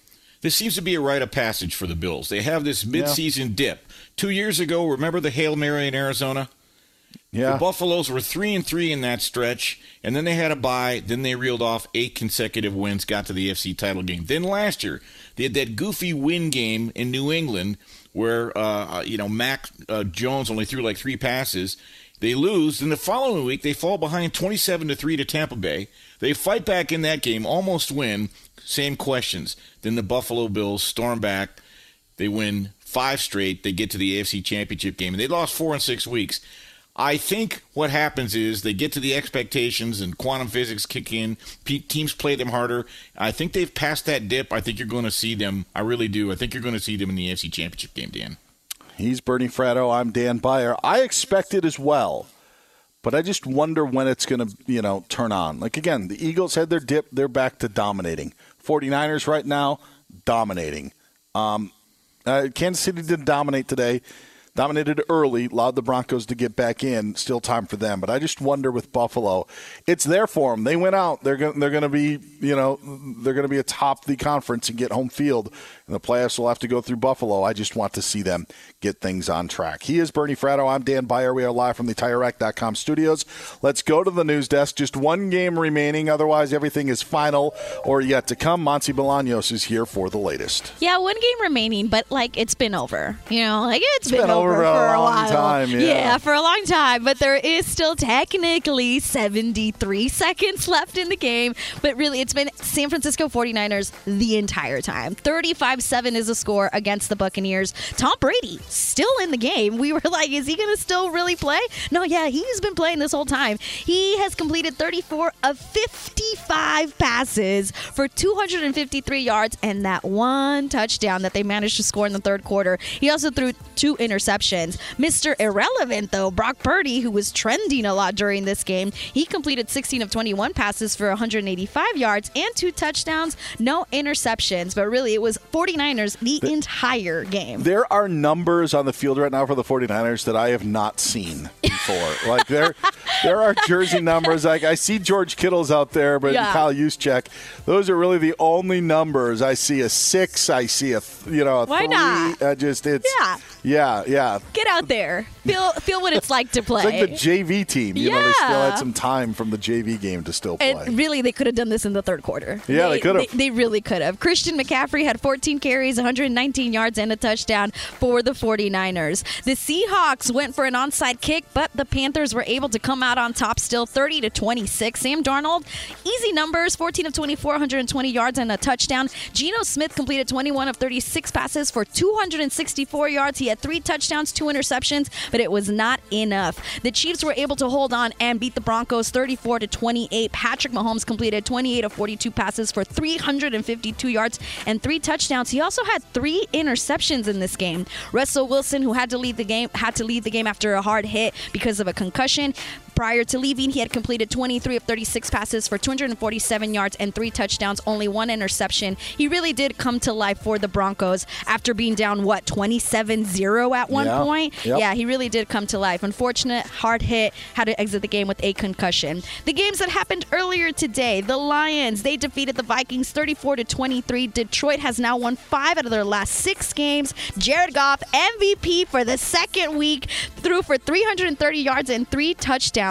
Now, Kirk Cousins and Justin Jefferson had great games for the Vikings, but it just was not enough. Kirk Cousins threw for 405 yards and two touchdowns. Justin Jefferson had 10 receptions, 213 yards, no touchdowns. The Bengals, they had a slow start, but they beat the Browns 23 to 10. The Bills defeated the Jets. It was kind of an ugly game, but they came out on top 20 to 12. Josh Allen 16 of 27 for 147 yards. He had a touchdown and a rushing touchdown. The Jaguars topped the Titans 36 to 22. Trevor Lawrence, another MVP, threw for 368 yards and three touchdowns, and he had a rushing touchdown. And the Eagles, the first team to clinch a playoff spot in the NFL. They are now 12 and 1 after their total domination of the Giants. 48 to 22 was the final score. We also had the Cowboys. Oh, that was ugly, but they survived 27 to 23 over the Texans. Dak Prescott completed 24 of 39 passes for 284 yards and a touchdown. He also had two interceptions. The Ravens and the Steelers went at it with a quarterback who I'd never heard of. Anthony Brown had to come in to replace Tyler Huntley for the Ravens, who was already in for Lamar Jackson. Tyler Huntley was ruled out with a concussion, and there was a report that they think he's like likely going to be out next week also Wow. because it's a short week and Lamar Jackson probably can't go. So it's going to be Anthony Brown probably again for the Ravens who were able to still beat the Steelers 16 to 14. We'll see what happens for for the Ravens cuz they're playing on Saturday. So it's a Yeah. short week. Yes. Saturday games coming into play next week. Correct. Yeah, right. Three yes. of them. Yes. So, fellas, it's been fun. Bernie, always good to hear from you. Thanks so much. Of course. You guys have a good rest of your Sunday. Uh, Monty's boyfriend will be happy since the Ravens did win that game. They did. Oh no, he's upset because of how they won. he's upset. oh, oh, he could be a Seahawks fan. Uh, oh, like that's myself. rough. I And- my friend is at it at the game. She traveled with one of her friends, and I was like, "Oh, that sucks." She went all the way there, and they're they Uh, I'll, didn't win. I'll tell you what, and you can go and have a great rest of the night, Monty. We'll talk to you in week 15. Yeah. Here's my issue with the Seahawks, uh, Bernie. And then this may be coming from a fan standpoint, but all that we continue to talk about is the Russell Wilson trade. And it's correct. Like they, they won the trade. But you know, it's it's it's like someone who gets a hundred dollar bonus and spends three hundred dollars. you know, you know, like they've they've spent it three times, and that's kind of where I think the Seahawks are starting to to to fall, because this loss today to Carolina, and we talked about it during the show. I thought that this game here really had the most effect on the playoff picture in the NFC because the Seahawks loss now brings a lot of teams with eight losses and seven losses into the picture in the NFC. Like the Packers aren't out of it right now. Like there's it, it, it may take a lot, but you can't say that they're they're out of it. Carolina's win puts them in the thick of things now in the NFC South, as crazy as that sounds. Because with the Buccaneers losing again today, like that division isn't over with. But the Seahawks, we talk about the Russell Wilson trade, and we talk about the play of Geno Smith, and we just think that there's there's just so much house money to play with. Uh, I've said that this trade has made people forget about how bad the Jamal Adams deal was, which was actually a trade that we had talked about. Oh, good point. You know, multiple times, and not only like it was the timing of the trade because they didn't do it before the draft, they did it after the draft, so they kind of had to give up two future first round picks for him. They ended up signing Adams to a contract. Now, you know, he's loss for the season after playing a half of football. But this team is also, uh, you know, they have holes. Like they, the, the story was so good, and we're so like attached to the story of Pete Carroll getting over on Russell Wilson and all of Russell Wilson's struggles there's a realistic possibility the Seahawks don't make the playoffs after losing today. They have to play the Jets yet. They've got the 49ers on Thursday. Uh, they wrap up the year with the Rams, but you know what? I didn't even mention a trip to Kansas City. And and that Kansas City game for the Chiefs is going to be a must-win game. So now when you see like how this is all changed, like we're going to talk so much and we've talked so much over the last 3 months about what a great deal it is with the Seahawks, but now they've lost their last 3 games. You're sitting there um, well, they won, excuse me, three of the last four because they won against the Rams last week. But you've won, or lost two games that you should have won at home, the road's just very difficult. Now you've got all these other teams that are in the thick of it. But uh, a tough loss for the the Seahawks today, one where they were just dominated physically by Carolina. Yeah, you're never going to like the way you lose, but if you look at the optics of today's game in Seattle, especially when the uh, expectations heading into the game were so high, they were six point favorites over the Panthers, who were four and eight, hadn't won a game on the road all year, brought injuries into the game, and before the seats are warm, Carolina jumps out to a 17 nothing lead, and they were pushing Seattle around. Dan, you brought some up a couple hours ago. I might have poo pooed it. Obviously, Seattle very much misses Ken Walker III. They ran for just 46 yards today. That creates a lot of extra pressure for Geno Smith, and he had a hell of a rough day. Uh, Seattle or checked that the Panthers were living in his backfield. Geno throws a couple of picks. End of the day, it was a mistake filled game. There was real lack of balance for Seattle on both sides of the ball. And to your point, no rest for the wicked. They get to play the Niners, who seem to be at the top of their game. And when they played a few weeks ago in uh, Levi Stadium, I believe they lost 27 to seven. So they've got to lick their wounds and get ready pretty quickly because this could slip away nicely for the Seahawks. And the only two teams heading into today that were mathematically eliminated are the Bears and the Texans. Now, stranger things have happened. I can't name any, but there could be a team that'll slip through. I don't know. Maybe it is the Packers. Maybe it's the Lions. You just don't know. But the Seahawks can no longer do what they were doing before. They're going to end up on borrowed time. If they'd have won today, the numbers tell us 88% chance of making the playoffs. That's probably cut in half after today.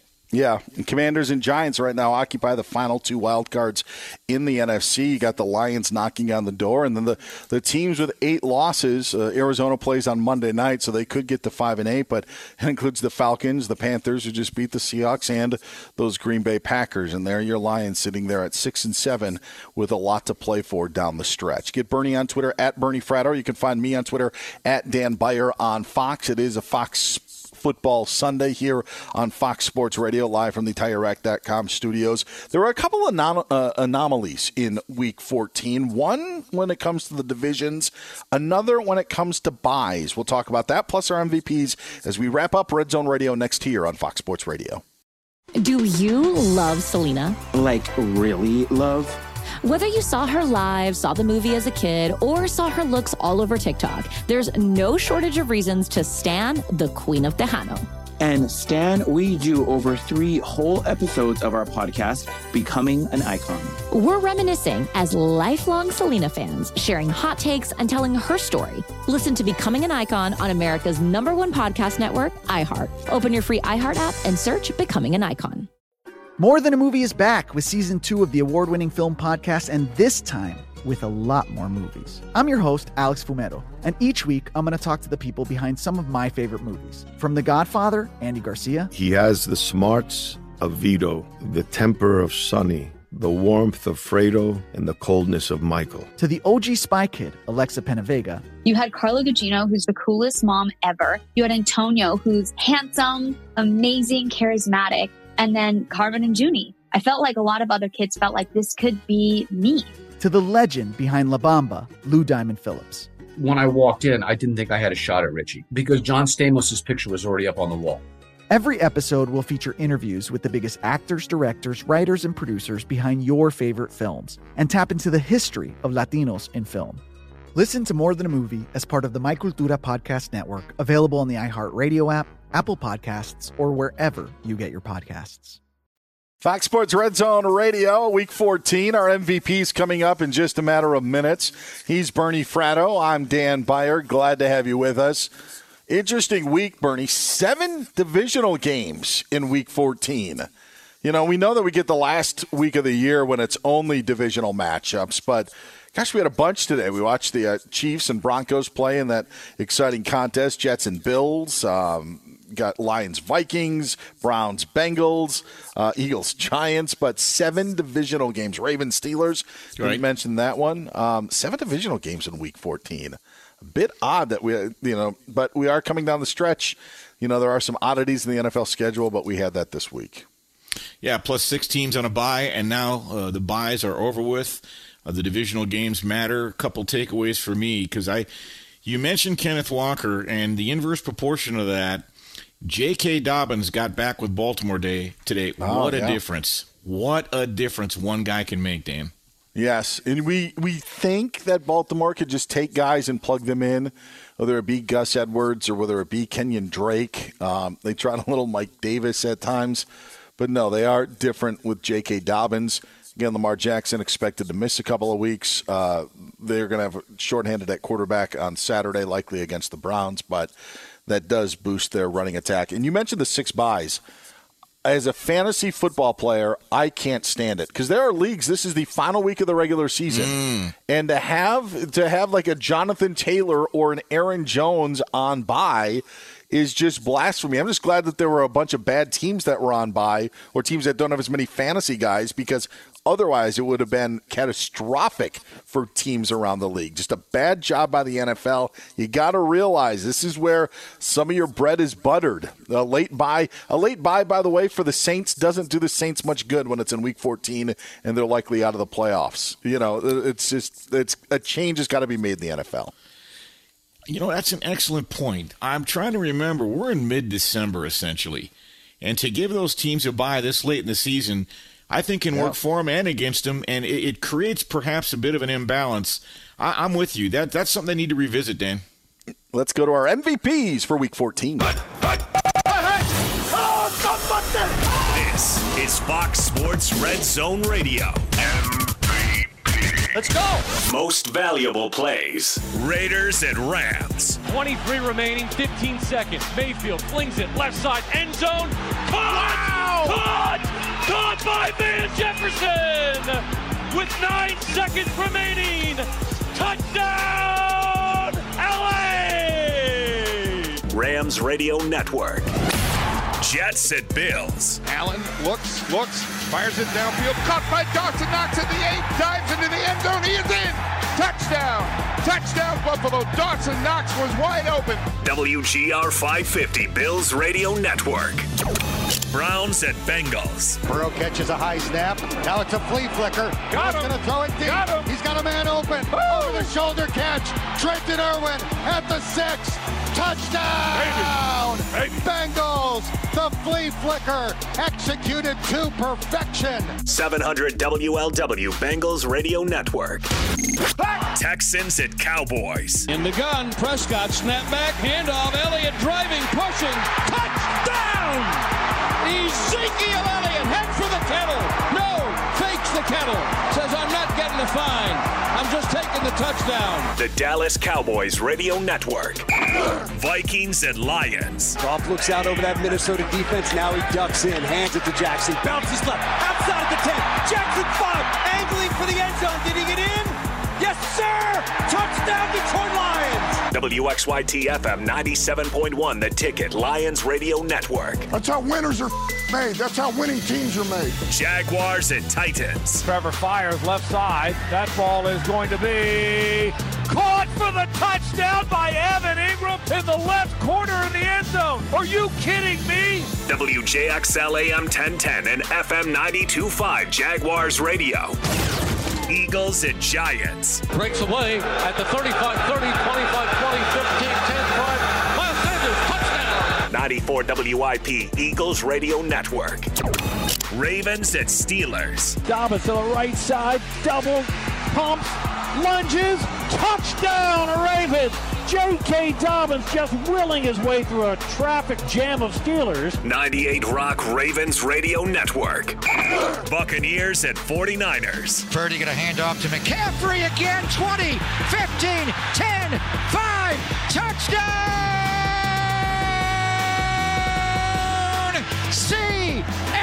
CMC! KNBR 49ers Radio Network. Chiefs at Broncos. Mahomes turning right, now left, spinning, trying to keep the play alive, and fires it at the back of the end zone. Caught! Touchdown!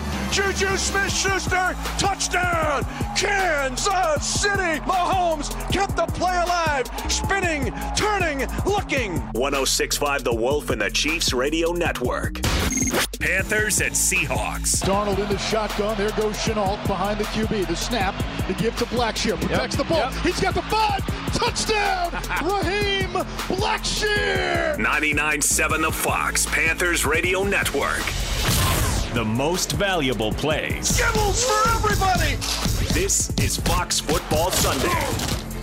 Big thanks to Ricky Herrera and the Fox Sports Radio Imaging Department for putting together our MVPs. And a big thanks to you, Bernie, for hanging out again. Loved to having you.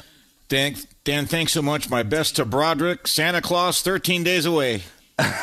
for Bernie Fratto, I'm Dan Beyer. Enjoy Chargers and Dolphins tonight. We'll talk to you in week 15. I'm Diosa. And I'm Mala. We are the creators of Locatora Radio, a radiophonic novela, which is a fancy way of saying A podcast. Welcome to Locatora Radio, Season 9. Love at first listen. We're older, we're wiser, and we're podcasting through a new decade of our lives. This season, we're falling in love with podcasting all over again. And getting to the heart of our stories. We're going places we've never gone before, and we're bringing you along with us. With new segments, correspondence, and a brand new sound.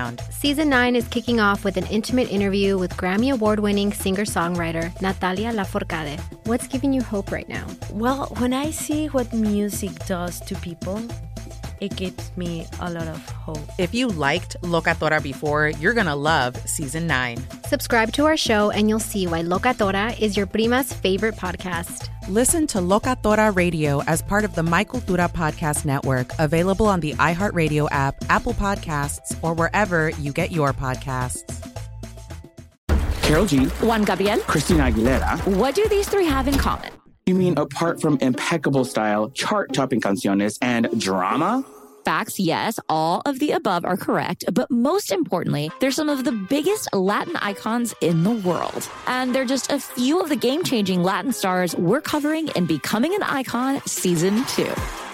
Listen to Becoming an Icon on the iHeartRadio app, Apple Podcast, or wherever you get your podcasts. More Than a Movie is back with season two. I'm your host, Alex Fumero, and each week I'm going to talk to the people behind your favorite movies. From The Godfather, Andy Garcia, He has the smarts of Vito, the temper of Sonny, the warmth of Fredo, and the coldness of Michael.